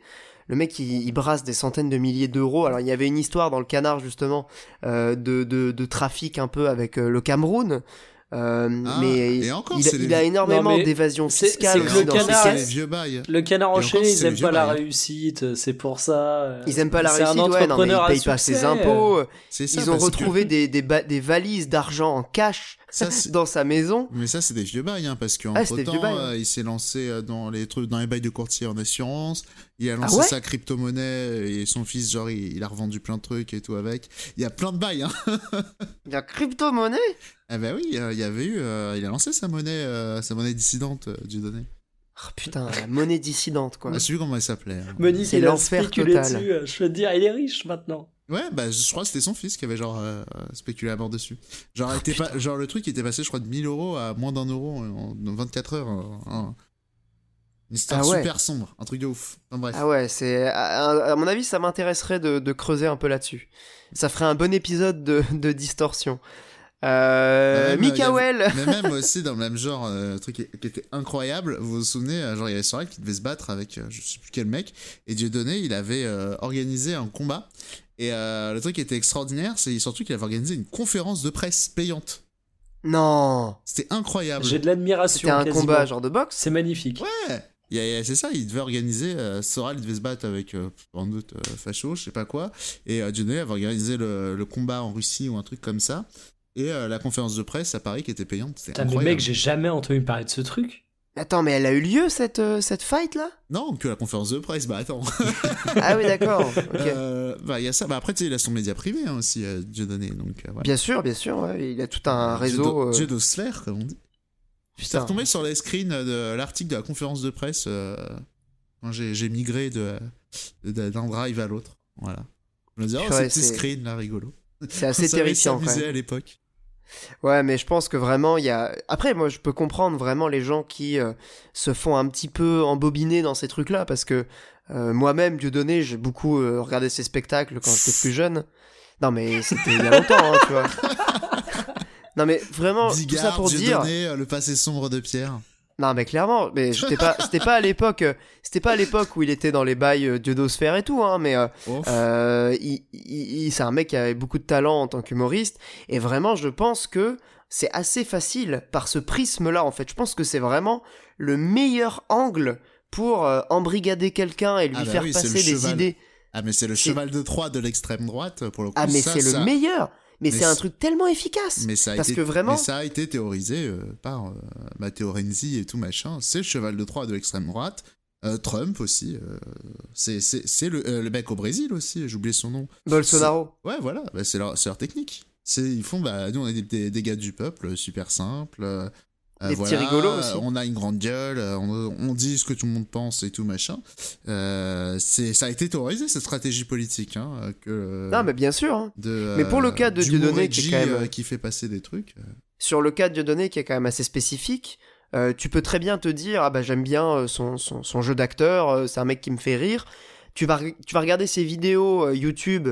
Euh, parce que euh, tu voilà, t'as envie de, de passer un bon moment, et en fait c'est dans ces trucs là que tu vas être le plus euh, imbibé de, de, de ces idées ultra toxiques, et sans t'en rendre compte presque. J'avais vu un témoignage passer il y a quelque temps sur Twitter, un mec qui s'est retrouvé à faire des dessins antisémites pour les, les, les, les spectacles de Dieudonné, tu vois, alors que c'était un mec totalement lambda, euh, qui avait absolument aucune affinité avec l'extrême droite. Bah, c'est donc c'est quand même terrifiant. Les, c'est pareil avec les Soraliens. Hein, euh, alors les Soraliens, c'est différent parce que il est bah, pas, euh, c'est pas si, du divertissement Soral. Si, hein. si, si, Soral, il, ah s'est, ouais il s'est beaucoup fait sur euh, le mec qui envoie des punchlines et tout machin. Je connais pas assez moi sur c'est, ce coup-là. Euh... Pareil, l'extrême droite a à peu près que ça comme arme, hein, de toute façon, comme il n'y a pas vraiment de fond euh, très euh, a... très solide. Bah il n'y a pas grand chose en fait derrière l'extrême droite, il n'y a que la provocation, donc ouais. euh, forcément euh, voilà ouais clairement c'est c'est assez euh, flippant, mais euh, mais c'est intéressant d'en prendre conscience.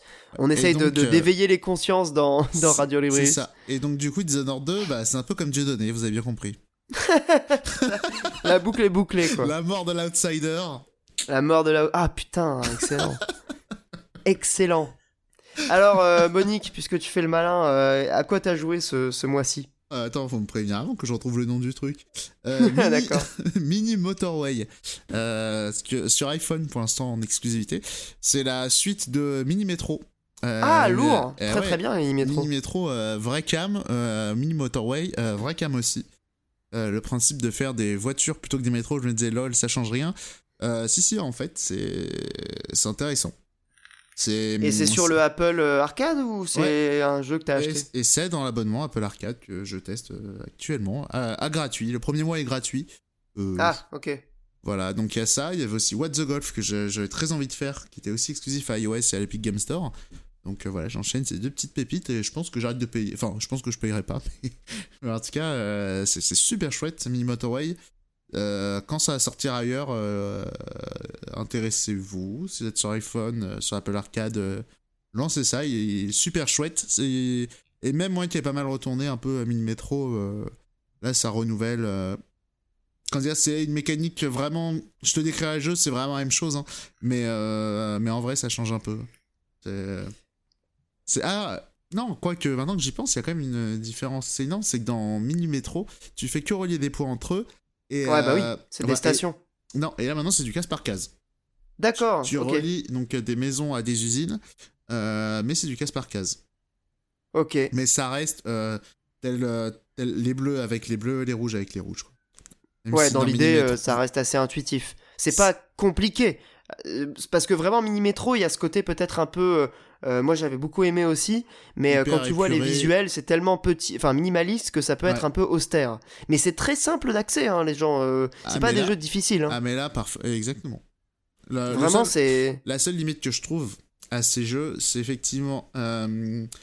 C'est des jeux faits et pensés pour être vraiment casual et détente. Euh, ouais. Voilà. Ça manque de profondeur, peut-être. Bah, c'est pas ça, c'est que je pense qu'il y en a une, mais euh, je, je, je... elle est assez difficile à atteindre. C'est-à-dire que quand tu perds, tu ne comprends pas comment dire, tu, tu vois là où t'as merdé parce que ça, ça grossit et ça te le met en évidence, mais tu comprends mmh. pas ce que tu fais, ma- ce que tu fais de mal. Tu sais ce que je veux dire ? D'accord, ouais, ouais, je vois très bien. Ouais. Donc je pense qu'il y a un petit problème euh, en termes d'apprentissage dans ces jeux, mais c'est pas ce qui est recherché. Donc, c'est un euh... peu frustrant du coup par moment, ça peut être non. un peu frustrant. Non, parce que la difficulté est très très basse et euh, tu joues pour te détendre et te vider la tête, tu joues pas pour essayer d'être bon. Donc, ouais, euh, c'est je... pas du scoring ou du... bah, de la performance sco- quoi. Il y a du scoring dans le jeu, mais euh, je... Mais, mais je n'ai pas pensé pour ça. Donc, euh, d'accord. C'est un, jeu, c'est un jeu de détente où, où tu ne poses pas trop de questions. Et okay. euh, de toute façon, si tu les cherches, je n'ai pas l'impression qu'elles sont vraiment, euh, vraiment euh, atteignables. On va dire. D'accord, d'accord. Bah, en, en tout cas, euh, c'est, c'est cool de parler un petit peu de, de jeux mobiles. Et d'ailleurs, on, euh... a, on aurait pu un peu détailler juste rapidement. Le, de, le sound design est excellent aussi. Encore meilleur. Comme dans, dans le premier, enfin comme dans Mini Metro. Ouais, qui était super, mais euh, là. Très vrai... satisfaisant hein, le sound design. Alors satisfaisant, mais c'est surtout que euh, tout ce qui se passe dans le jeu est illustré sonorement, et donc ça forcément c'est tout bon.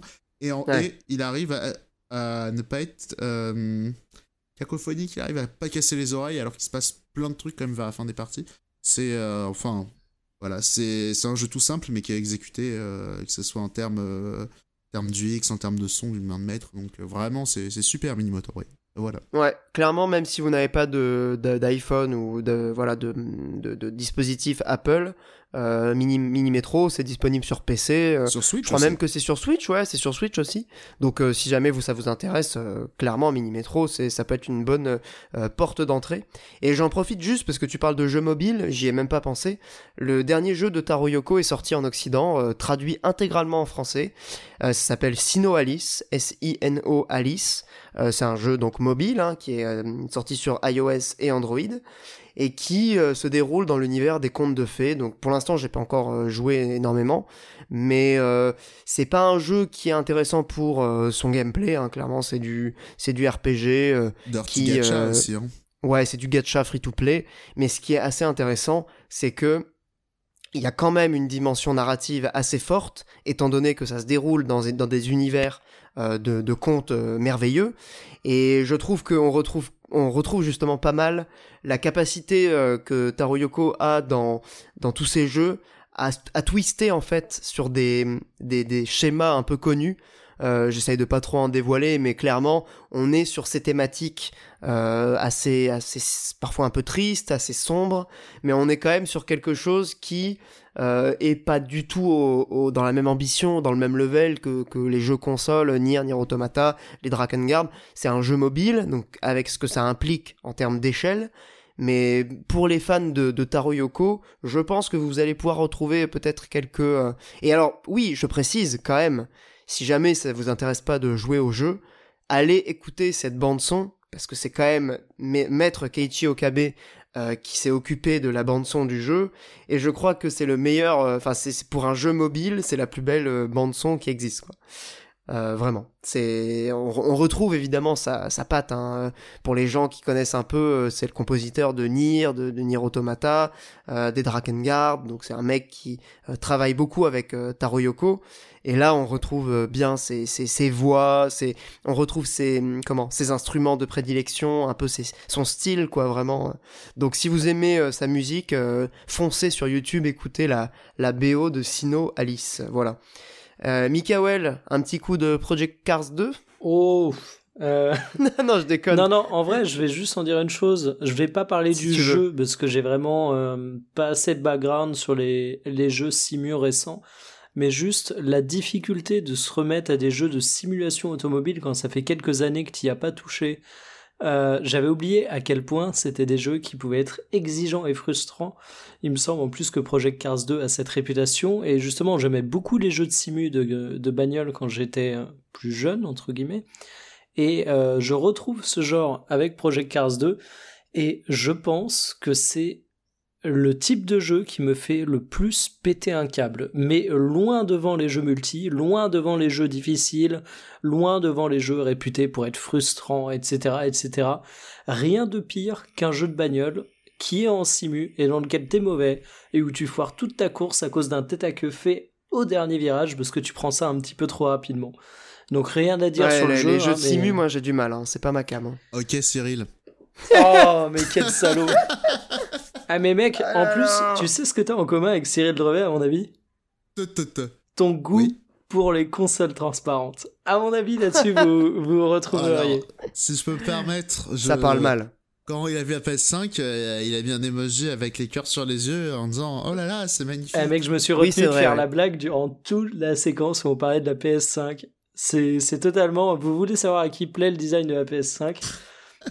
Bah Cyril Drevet, voilà. voilà. Et si... Je pense qu'il plaît à Kyo Gamer aussi, je pense. Bah oui, mais Kyo Gamer, c'est pas une question de design, lui. C'est... Tu sais, l'amour rend aveugle. Oui, ouais, voilà. Complètement. C'est vraiment genre... la question euh, d'aveugle. Genre amoureux aveugle, je pense Pentaro, il aime pas. Ah oui, ouais, bah effectivement. Oui, mais ouais. Est-ce qu'il aime la Xbox Series X ? Ah, bah attends, vu, ah, mais, qu'il, va pouvoir, euh... vu qu'il va pouvoir euh, réutiliser sa collection de manettes, euh, de, sa bibliothèque de manettes là. Et tu vois, Pentaro, je suis sûr qu'il aimerait bien une Xbox transparente aussi. Non. Bah arrête, tu, tu vois le cœur de la machine et c'est un Técos quand même. Ouais, ah. Clairement, c'est un Técos. J'avoue que moi, les P C euh, dans lesquels tu vois les, les composants, ce j'aime genre bien. Les Técos, euh, ils préfèrent regarder la mort en face d'eux, hein, je reprends. Hein. Les P C vitrés, euh, ça a du charme. Hein, ah non, pas non, non, plus, non, euh... mais non, non, non, non. Si, ah, moi non, j'aime bien. News, les P C tu joues à un jeu d'horreur stylé. Dans le noir et t'as une discothèque à côté de toi, mais non. Non, non, mais je parle pas des L E D. Je parle vraiment juste d'avoir une vitre euh, sur le côté de son, de son boîtier ah, oui, pour voir les composants. Pour quoi. Moi, c'est tellement euh, ça va ensemble que. Mais non, t'as raison, alors, effectivement. Ça dépend. On va dire euh, danger. Euh, danger. Le fashion faux pas est vite arrivé avec les, euh, les P C vitrés, c'est vrai. Euh, pareil pour les L E D. Ça peut bah, les L E D, euh, ça peut être, ça peut être esthétique aussi quand c'est très sobre et vraiment avec euh, parcimonie. Alors tu vois, non, Monique parlait de la L E D de la dé... P S quatre non, non, non, par exemple. Juste deux secondes. Off. Pour déconner. Il y a D'accord. moyen de déconner pas mal avec. Euh, genre, tu sais que tu peux synchroniser euh, tes L E D avec tes ampoules U V et il y a des jeux qui sont optimisés pour. Ah genre mais, Doom. Mais, mais qui fait ça? Les Philips là, les Philips euh, U E là, je sais pas quoi. Ouais, il y avait, il y avait un truc où genre c'était optimisé pour. Genre t'imagines, t'as le clavier, euh, les barrettes de RAM, les ventilos, euh, les lumières de chez toi, synchronisées avec ton jeu. Ouais, mais alors, et t'as payé, qu'est-ce que t'as tu payé deux mille euros pour avoir ton, ton setup quoi. Tes barrettes de RAM, ta carte graphique avec des L E D synchro quand t'as toute ta baraque quoi. Bah c'est pas beaucoup plus cher hein, les trucs R G B. Hein. Oui non mais tu vois, non, euh, aussi, des, c'est des barrettes cher, de RAM hein. Super quoi. Enfin. Autant avoir des deux lumières que tu mets sur les coins de ton bureau quand tu joues ou à côté de ta télé, tu vois. Ouais, je suis assez d'accord, ouais, c'est, ouais, c'est un peu moins contraignant. Mais je parlais de enfin. Rigoler, moi, les amis. Euh, oui, c'est, c'est ça. T'es un petit rigolo, euh, Monique. Ah ouais, c'est ça.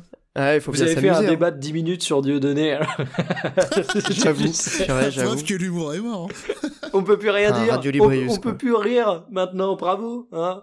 L'épisode de transition, hein, les amis, on, on rappelle. Bon, allez, on va passer à la, à la partie hors-jeu. Alors, je, je euh, précise j'espère juste... que vous avez une reco. Attends, hein. oh, attends, on a juste... fait du hors-jeu, hein. Le... on a fait du hors-piste. Hein. Attendez, juste, ouais, on a fait du hors-piste. Juste, le... on, ne peut plus... on ne peut plus rire de rien, je... c'est pas à sortir du contexte, ça. C'était au second degré, merci. Bien évidemment, on avait compris. Bah, vous Hashtag deux, des vous avez compris, vous me connaissez. Hashtag contexte. Et tu vois... Hashtag de mon époque, enfin euh, de mon temps, on savait rigoler. Mais mec, déjà, quand j'ai dit les tombes d'athées, je me suis dit, ça se trouve, il y en a, ils vont croire que je suis anti-athée, tu vois. Genre, une tombe, ça va être une non. croix ou je sais pas quoi. Je crois que les gens qui nous écoutent euh, ne sont pas tous très sérieux non ah, plus. Ah, tu hein. sais, moi, déjà, depuis qu'on, depuis qu'on m'a jugé sur mon horrible vol... Je me dis que le ah oui c'est vrai purée je me souviens de ce truc. Bah d'ailleurs s'il nous écoute ah, oui. euh, on lui fait un petit bisou bah, un petit bisou. Eh bien d'ailleurs sachez bah, que je n'ai toujours le contexte. Pas bu les bouteilles. Hein.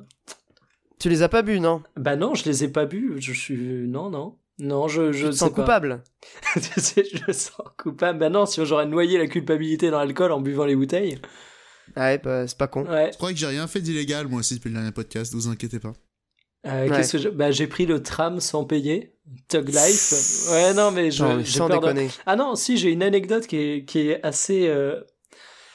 qui est assez osef mais je vais quand même vous la partager euh... allez yes. Je me retrouve à Nantes euh, à la sortie d'un rendez-vous professionnel avec euh, mes, mes deux associés euh, et on est hyper loin de nos locaux, il faut qu'on traverse Nantes en tram et moi j'ai oublié mon masque et évidemment le masque est obligatoire dans le tram euh vu que je suis un, un danger collectif qui propage les maladies, euh, je, je rentre dans le tram sans mon masque. Et là, je me dis, bon, j'espère quand même que je vais pas me faire contrôler. Ça me ferait chier de, de me prendre une amende juste pour ça, tu vois. Et j'avais un blouson que je remontais particulièrement haut et qui me couvrait la moitié de mon visage. Donc, si tu veux, ça faisait quasiment l'office d'un masque. Ou d- du moins, ça marche autant que le masque tel que quatre-vingt-dix pour cent des gens dans le tram le portent. Ouais, c'est vrai. Et, avec le nez à l'extérieur. C'est ça. Et là, tu vois, je me dis, j'espère que je vais pas croiser de contrôleur, tu vois. Ça me ferait chier de me prendre une amende. Je savais même pas si tu pouvais te prendre une amende. On fait un arrêt de tram, la porte s'ouvre, je suis pile en face, et là, il y a un groupe de cinq flics qui rentrent dans le tram. Non. Alors, chose que je n'ai toujours pas compris, euh, ces flics étaient littéralement à un mètre de moi, le tram était tout sauf bondé. Ils, ils viennent faire chier un mec qui est juste à côté de moi en disant « Monsieur, vous avez pas de masque, il faut descendre au prochain arrêt. » Moi, ils ne m'ont pas fait chier du tout.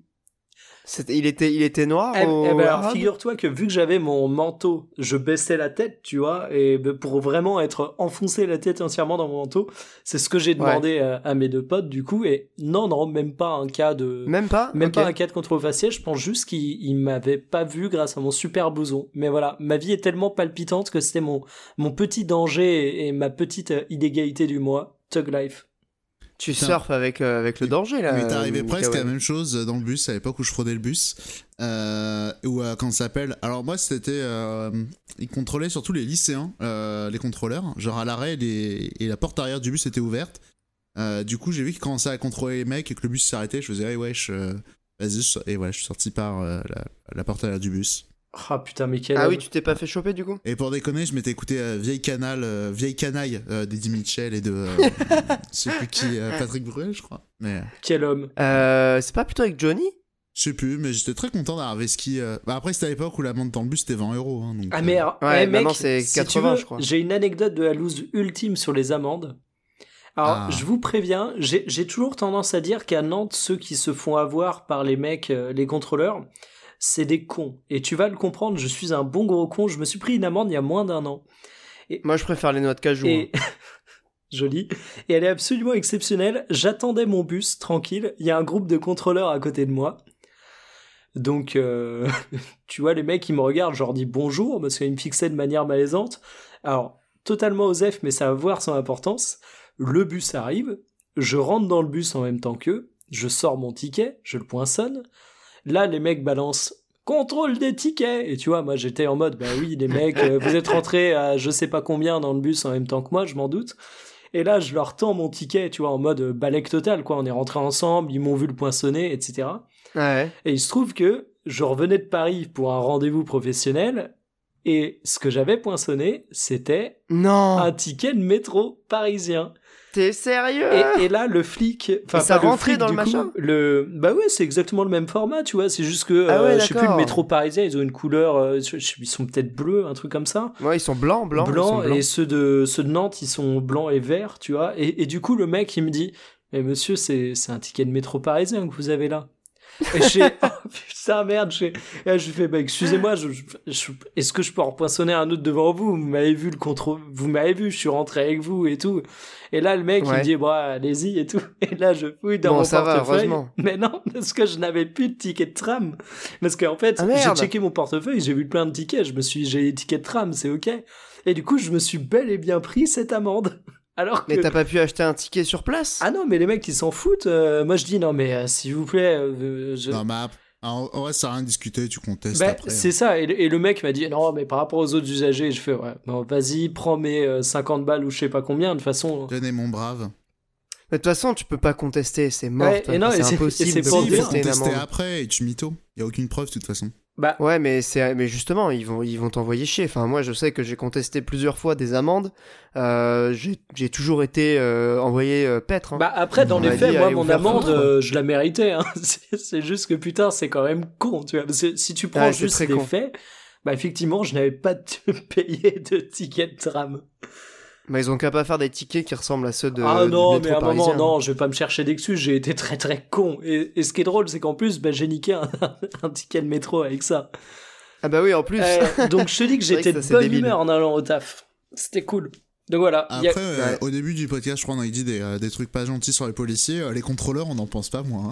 Hein. Bah, les contrôleurs, en vrai, moi, j'ai vraiment rien contre eux. J'ai un problème avec le principe, si tu veux, de, de contrôler les gens qui n'ont pas de ticket, parce que c'est toujours les pauvres qui ont payé des amendes. Mais non, mec, c'est les euh, cons. Je te dis, les mecs. Parce qu'en vrai, un riche, payent... jamais il va voyager sans ticket, mais oui, mais pour lui, mec, ça représente rien. Les gens qui se font avoir dans le tram, enfin, c'est, c'est pas. Les... moi, j'ai des potes, ils prennent le tram à Nantes depuis des années sans payer, ils se sont jamais fait avoir. C'est qu'il faut être con pour se faire avoir. Franchement, non, après, euh, c'est pas toujours facile de, de, d'anticiper euh, les contrôles. Ah, Nantes, peut-être qu'à Nantes, easy, c'est facile ouais, de, d'esquiver, tu vois. Mais à Paris, euh, en tout cas à Lille, c'était compliqué. À Paris, je pense que ça va pas être facile non plus. À Paris, il faut connaître les stations. Hein. Ouais. Mmh. Après, D'accord. même, euh, j'ai jamais trop euh, cherché, mais à mon avis, il y a moyen de mettre des carottes. Euh, genre, euh, tu fais, ah, j'ai pas fait d'identité, mais j'ai ma carte du boulot et avec un nom bidon ou un truc comme ça, il y a moyen. De... Ouais, je, je, quand j'étais au lycée, ça m'est arrivé une fois de donner un faux nom. Enfin, ce podcast et ça avait marché. Fait l'éloge de marché. L'illégalité. Oh mon Dieu. Mais non, mais dans l'idée, il faut genre un document avec euh, nom, adresse, mais un autre nom et une autre adresse, tu vois. Genre, ah, bah, à l'époque, rien, j'avais pas du tout de, de nom. Hein. J'étais sans rien. Genre un faux justificatif de domicile ou un truc comme ça. Tu... T'as le mec qui fait des faux et usage ouais, de non, faux, mais quoi. Euh, ah, Monique, euh... Monique, attends, on va se faire épingler par le C S A, là. Non, mais attendez, euh, plus sérieusement, pour répondre à ta question, les contrôleurs, en, en soi, moi, je... Je pense que c'est des gens qui font ça juste pour bouffer, tu vois. C'est pas un, c'est pas un gros salaire, euh, c'est pas des gens foncièrement méchants. C'est quand même différent des, des, des policiers qui, pour le coup, sont quand même... engagés euh, dans un truc pour leur pour la vie quoi, c'est des fonctionnaires. Euh, les contrôleurs de métro, euh, ils sont ils sont employés, tu vois, c'est un peu différent. Et puis euh, ouais, non, et mais... puis vraiment il y, y en a qui ont pas tellement le choix que d'accepter certains boulots, tu vois. Mais oui, le principe euh, il est totalement euh, totalement condamnable. Ça c'est sûr. Ne jugeons pas et les oui. gens sur leur boulot. Il, tu sais, euh, il doit aussi y avoir des flics qui, qui sont sympathiques, je n'en doute pas. Ah bah oui, non mais bien sûr, mais non mais complètement. Regarde le mec dans le documentaire je... audio d'Arte euh, qui a fait sortir euh, les fameux extraits ah, audio de la chaud, conversation ça, WhatsApp, absolument formidable. Ce mec, il doit Terrifiant. se dire mais qu'est-ce que je fais ici aussi, mais bon. Non, le pauvre, bah il avait des idéaux, hein, ce, ce mec, je pense. Il était cla- clairement dans le dans le l'idéal de mais la police républicaine. En l'occurrence, je pense qu'il y a beaucoup de gens qui s'engagent dans ces métiers avec des idéaux et qui euh, ouais. bah, soit euh, quittent par déception, soit essayent quand même de bien Faut... faire leur taf, soit changent. Mais faut euh... mater le film Les Misérables, le, le dernier film là qui ah, est sorti l'année dernière. Parlé, en plus. C'est assez cool euh, justement de de c'est sur cette euh, question là. Tu vois un flic qui débarque en région parisienne, je crois qu'il vient de Nantes d'ailleurs, assez drôle. Euh, et tu vois justement comment quelqu'un qui euh, a été euh, euh, pétri de grands idéaux euh, de la police se retrouve euh, à la BAC euh, dans un quartier un peu sensible et comment ça se confronte un peu euh, la réalité du terrain et ses idées. Euh, c'est un très bon film. Ah, ça dénonce les bobos gauchistes, c'est ça, c'est cool. Exactement, c'est un film de gauchias. Bien, en parlant de film, est-ce qu'on euh, se fait à pas droite, une petite... À droite, on préfère euh... J'accuse de Polanski. Hein. Ah, exactement. Pouvons-nous faire rapide une petite recommandation culturelle, les amis ? Oui. Avant de conclure, si vous en avez, je vais, je vais commencer par la mienne, comme ça vous avez le temps de, de trouver quelque chose. Ouais, de chercher un truc, ouais. Voilà, cherchez tranquillement. Euh, y a... Alors, une très rapide, c'est le podcast Distorsion. C'est Monique, t'en avais déjà parlé, mais j'ai écouté et j'ai vraiment kiffé. Euh, on, on écoute des épisodes quasiment tous les jours maintenant euh, euh, avec Carole. C'est un podcast euh, qui est mené par deux Québécois et qui va parler d'histoires un petit peu étranges, un petit peu dark, comme ils disent, euh, sur des meurtres, sur des disparitions, sur des cas euh, atypiques qui se sont déroulés en ligne. Et la particularité, c'est vraiment de traiter euh, l'impact du numérique sur les affaires de, de faits divers. Et il y a un épisode notamment sur Dupont de Ligonnès qui est, euh, qui est, qui est très clair et synthétique et vraiment ça vaut le coup de, et voisin de, de d'écouter. Mickaël, il faut le dire. Le voisin de Mickaël. Donc ça s'appelle Distorsion. Comme, c'est pour euh... ça que le vent on s'en bat les couilles. Hein. Voilà, c'est ça. Ah mec, je galère, je galère à trouver un appart. À côté, est-ce ouais. que euh, faudrait pas que je me renseigne sur la maison de Dupont de Ligonnès ? À mon avis, il y a une bonne affaire à faire. Bah, je crois qu'elle a déjà été revendue. Ah, fait chier. Ah, toujours les Dommage, bonnes idées hein. trop tard. Terrible.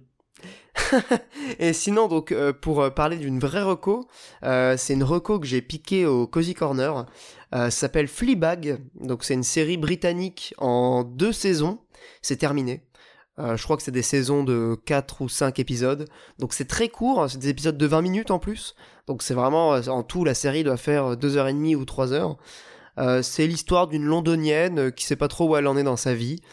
Et euh, c'est une série qui est un peu sur le format de la sitcom, mais qui est très réactualisée, vraiment, euh, euh, c'est très moderne, c'est ultra original. Il utilise, enfin elle utilise plutôt, parce que c'est une meuf qui a fait la série, qui joue le rôle principal, euh, elle utilise beaucoup le cassage de quatrième mur. En fait, le spectateur est quasiment un personnage à part entière, puisque euh, y a beaucoup de, de moments de complicité où, où euh, le personnage va se confier euh, au spectateur. et euh, ça joue beaucoup là-dessus, mais c'est fait d'une manière qui est très intelligente, très subtile, et donc c'est une série euh, d'un point de vue narratif qui raconte pas spécialement grand-chose de, de passionnant, mais qui est extrêmement drôle, vraiment euh, l'humour anglais à son, à son best, et qui est surtout assez original. Donc euh, voilà, c'est sur euh, Amazon Prime. Donc voilà, c'est pas très compliqué d'accéder à, à Fleabag.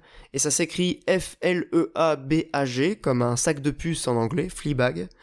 Et euh, voilà, grosse recommandation euh, du mois. Vraiment, je, je crois que c'est une, une des meilleures séries que j'ai vues euh, ces derniers mois. Voilà, voilà. Good. Est-ce que vous avez eu le temps de trouver euh, une reco entre deux ? euh, Oui, moi j'en ai une rapide, euh, très rapide, Hunter × Hunter, donc euh, manga et animé bien connu de la plupart des amateurs du genre, un incontournable sur lequel je m'étais jamais penché. J'ai pas encore terminé l'animé, euh, je le trouve néanmoins très rafraîchissant. J'avais... C'est pas très long l'animé, il me semble qu'il y a pas mal de saisons. Euh, non, au contraire, euh, c'est pas un animé à rallonge de mémoire, il y a un truc genre six saisons peut-être, mais ça se bouffe assez rapidement, donc non, non, franchement, D'accord. ça passe tout seul. Euh, okay. J'avais peur un peu, euh, vu les héros, leur design, d'une œuvre assez immature, en fait, pas du tout. Et euh, juste très rapidement, parce que je vais pas faire des heures sur un truc que la plupart de nos auditeurs connaissent, j'imagine, j'ai beaucoup kiffé le concept de... Euh, manga qui évolue dans euh, ce qu'il raconte et dans les ambiances qu'il peut avoir. Ça fait un peu penser à Jojo Bizarre Aventure par rapport à ça, où tu vas avoir bah, au début des épreuves, où tu vas toujours fonctionner sur ce système épreuve, évaluation, évolution. Après tu vas être plus sur un truc d'enquête, euh, c'est plutôt intéressant, et je trouve que c'est un, c'est un animé, un manga qui se renouvelle très très bien. Donc voilà, euh, j'avais jamais osé m'y mettre, notamment à cause du design des héros principaux qui me laissait assez... Euh, assez sceptique, on va dire, mais euh, ouais, extrêmement pareil, hein, efficace, c'est... et j'aime beaucoup Hisoka, euh, le, le méchant emblématique, qui est euh, super charismatique, chelou, flippant, euh, tout ce que tu veux, mais qui fonctionne très très bien. C'est un perso de manga qui, qui m'intrigue, comme ça faisait très longtemps qu'un perso m'avait pas intrigué dans ce genre d'œuvre. Ok, mais ça me donne vachement envie de regarder du coup, parce que pareil, moi j'étais assez sceptique sur les, les designs, Euh, et c'est sur Netflix en plus, je crois que je l'ai, je l'ai vu Tout passer. Euh, j'en ai entendu beaucoup. J'en ai entendu beaucoup de bien également. Euh, ça va peut-être euh, me convaincre de, de lancer euh, euh, Hunter × Hunter ou Hunter x Hunter. Comme Il on paraît dit qu'on dit Hunter × Hunter, mais écoute euh, là-dessus. Oui, oui, bien sûr, mais je sais bien, mais c'est juste que euh, depuis que je suis gamin, j'entends toujours Alors, Hunter x moi Hunter. Moi aussi, hein. Je trouve ça assez amusant. Bon bah merci pour la reco, euh, Mickaël. Et euh, bah du coup Monique. Petite reco musicale, euh, euh, bah série, ouais, je jeu. pense, parce que sinon j'ai vraiment rien maté. Et déjà, juste pour Hunter x Hunter, l'auteur, je crois qu'il a clairement cité Jojo comme grosse inspiration. Ah, ça euh, explique. Ça, mais même aussi dans ce qu'il avait fait avant, Yu Yu Hakusho, je crois. Jojo et Yu Yu, et Yu Yu Hakusho, c'était un peu des mangas, je crois, qui se renvoyaient un peu la balle. Euh, je suis pas expert euh, des mangas. Hein. Bref, euh, qu'est-ce que je voulais recommander ? Deux minutes, j'ouvre mon Spotify, parce que vraiment... Les c'est... mangas Ouais, non, même pas. Je crois que j'ai même pas lu de mangas récemment. Euh, qu'est-ce que j'ai écouté récemment ? Je sais même pas. Si, je me suis refait une session euh, des Béruriers Noirs, voilà. Euh, je vous invite à écouter, à découvrir les Béruriers Noirs, à vous renseigner sur ce groupe. Les Béruriers Noirs ? Ah mais oui, mais c'est vieux, ça.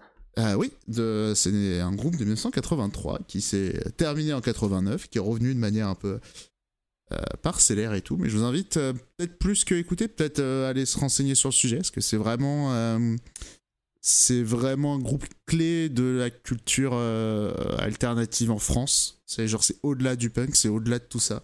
Euh, c'est vraiment un, un, un groupe, c'est même pas fondateur, mais c'est vraiment plus qu'emblématique. C'est vraiment euh, euh, alors, on, On n'en parle pas assez, pour le coup, mais euh, parce que je pense c'est un groupe qui a jamais voulu faire de... Euh, qui a jamais vraiment fait de compromis, qui a toujours fait euh, tout en D I Y, qui a toujours eu euh, des sujets très crus, très, euh, très avant-gardistes aussi. Parf- C'était parfois...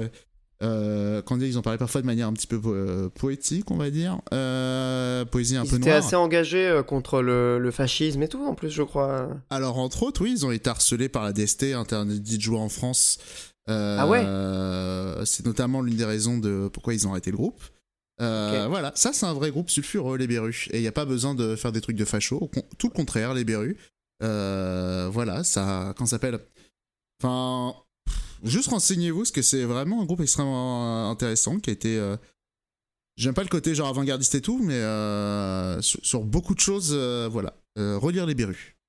Ok, et, hashtag et, relire les Bérus. Et, et réécouter, même voir les interviews des gars euh, aujourd'hui. Euh, Je crois Laurent. que ça, ça se trouve sur YouTube, j'avais dû mater des interviews il y a quelques bah années. Ouais, ça, euh... c'est euh, Laurent, il est, délire, il est parti un peu dans les délires un peu chamaniques euh, et tout, mais c'est pas un illuminé, hein, au contraire, hein, c'est incroyable à quel point il peut être pertinent. Euh, et il est lucide, quoi. Extrêmement lucide sur beaucoup de trucs, euh, et notamment sur la musique, euh, et, et sur le punk, et sur le rock et tout, euh, où, euh, où bon... Moi, ça me fait plaisir ce qu'il dit. Hein. Et, et, et je suis content que tu as un peu, genre, mes, pas mes idoles de jeunesse, mais euh, ouais, un groupe que j'ai beaucoup écouté. J'ai jamais eu trop de. Jamais eu vraiment de déception de, de gens que j'ai un peu idolâtrés euh, dans ma jeunesse, qui sont devenus des, euh, des gros nazes et tout. Genre, eux, c'est des boomers, mais ils sont extrêmement lucides sur plein de trucs. Euh, genre, euh, oui, euh, le hard rock et le métal, c'est quand même c'était la musique de beauf, mais totale, dans les années soixante-dix quatre-vingts.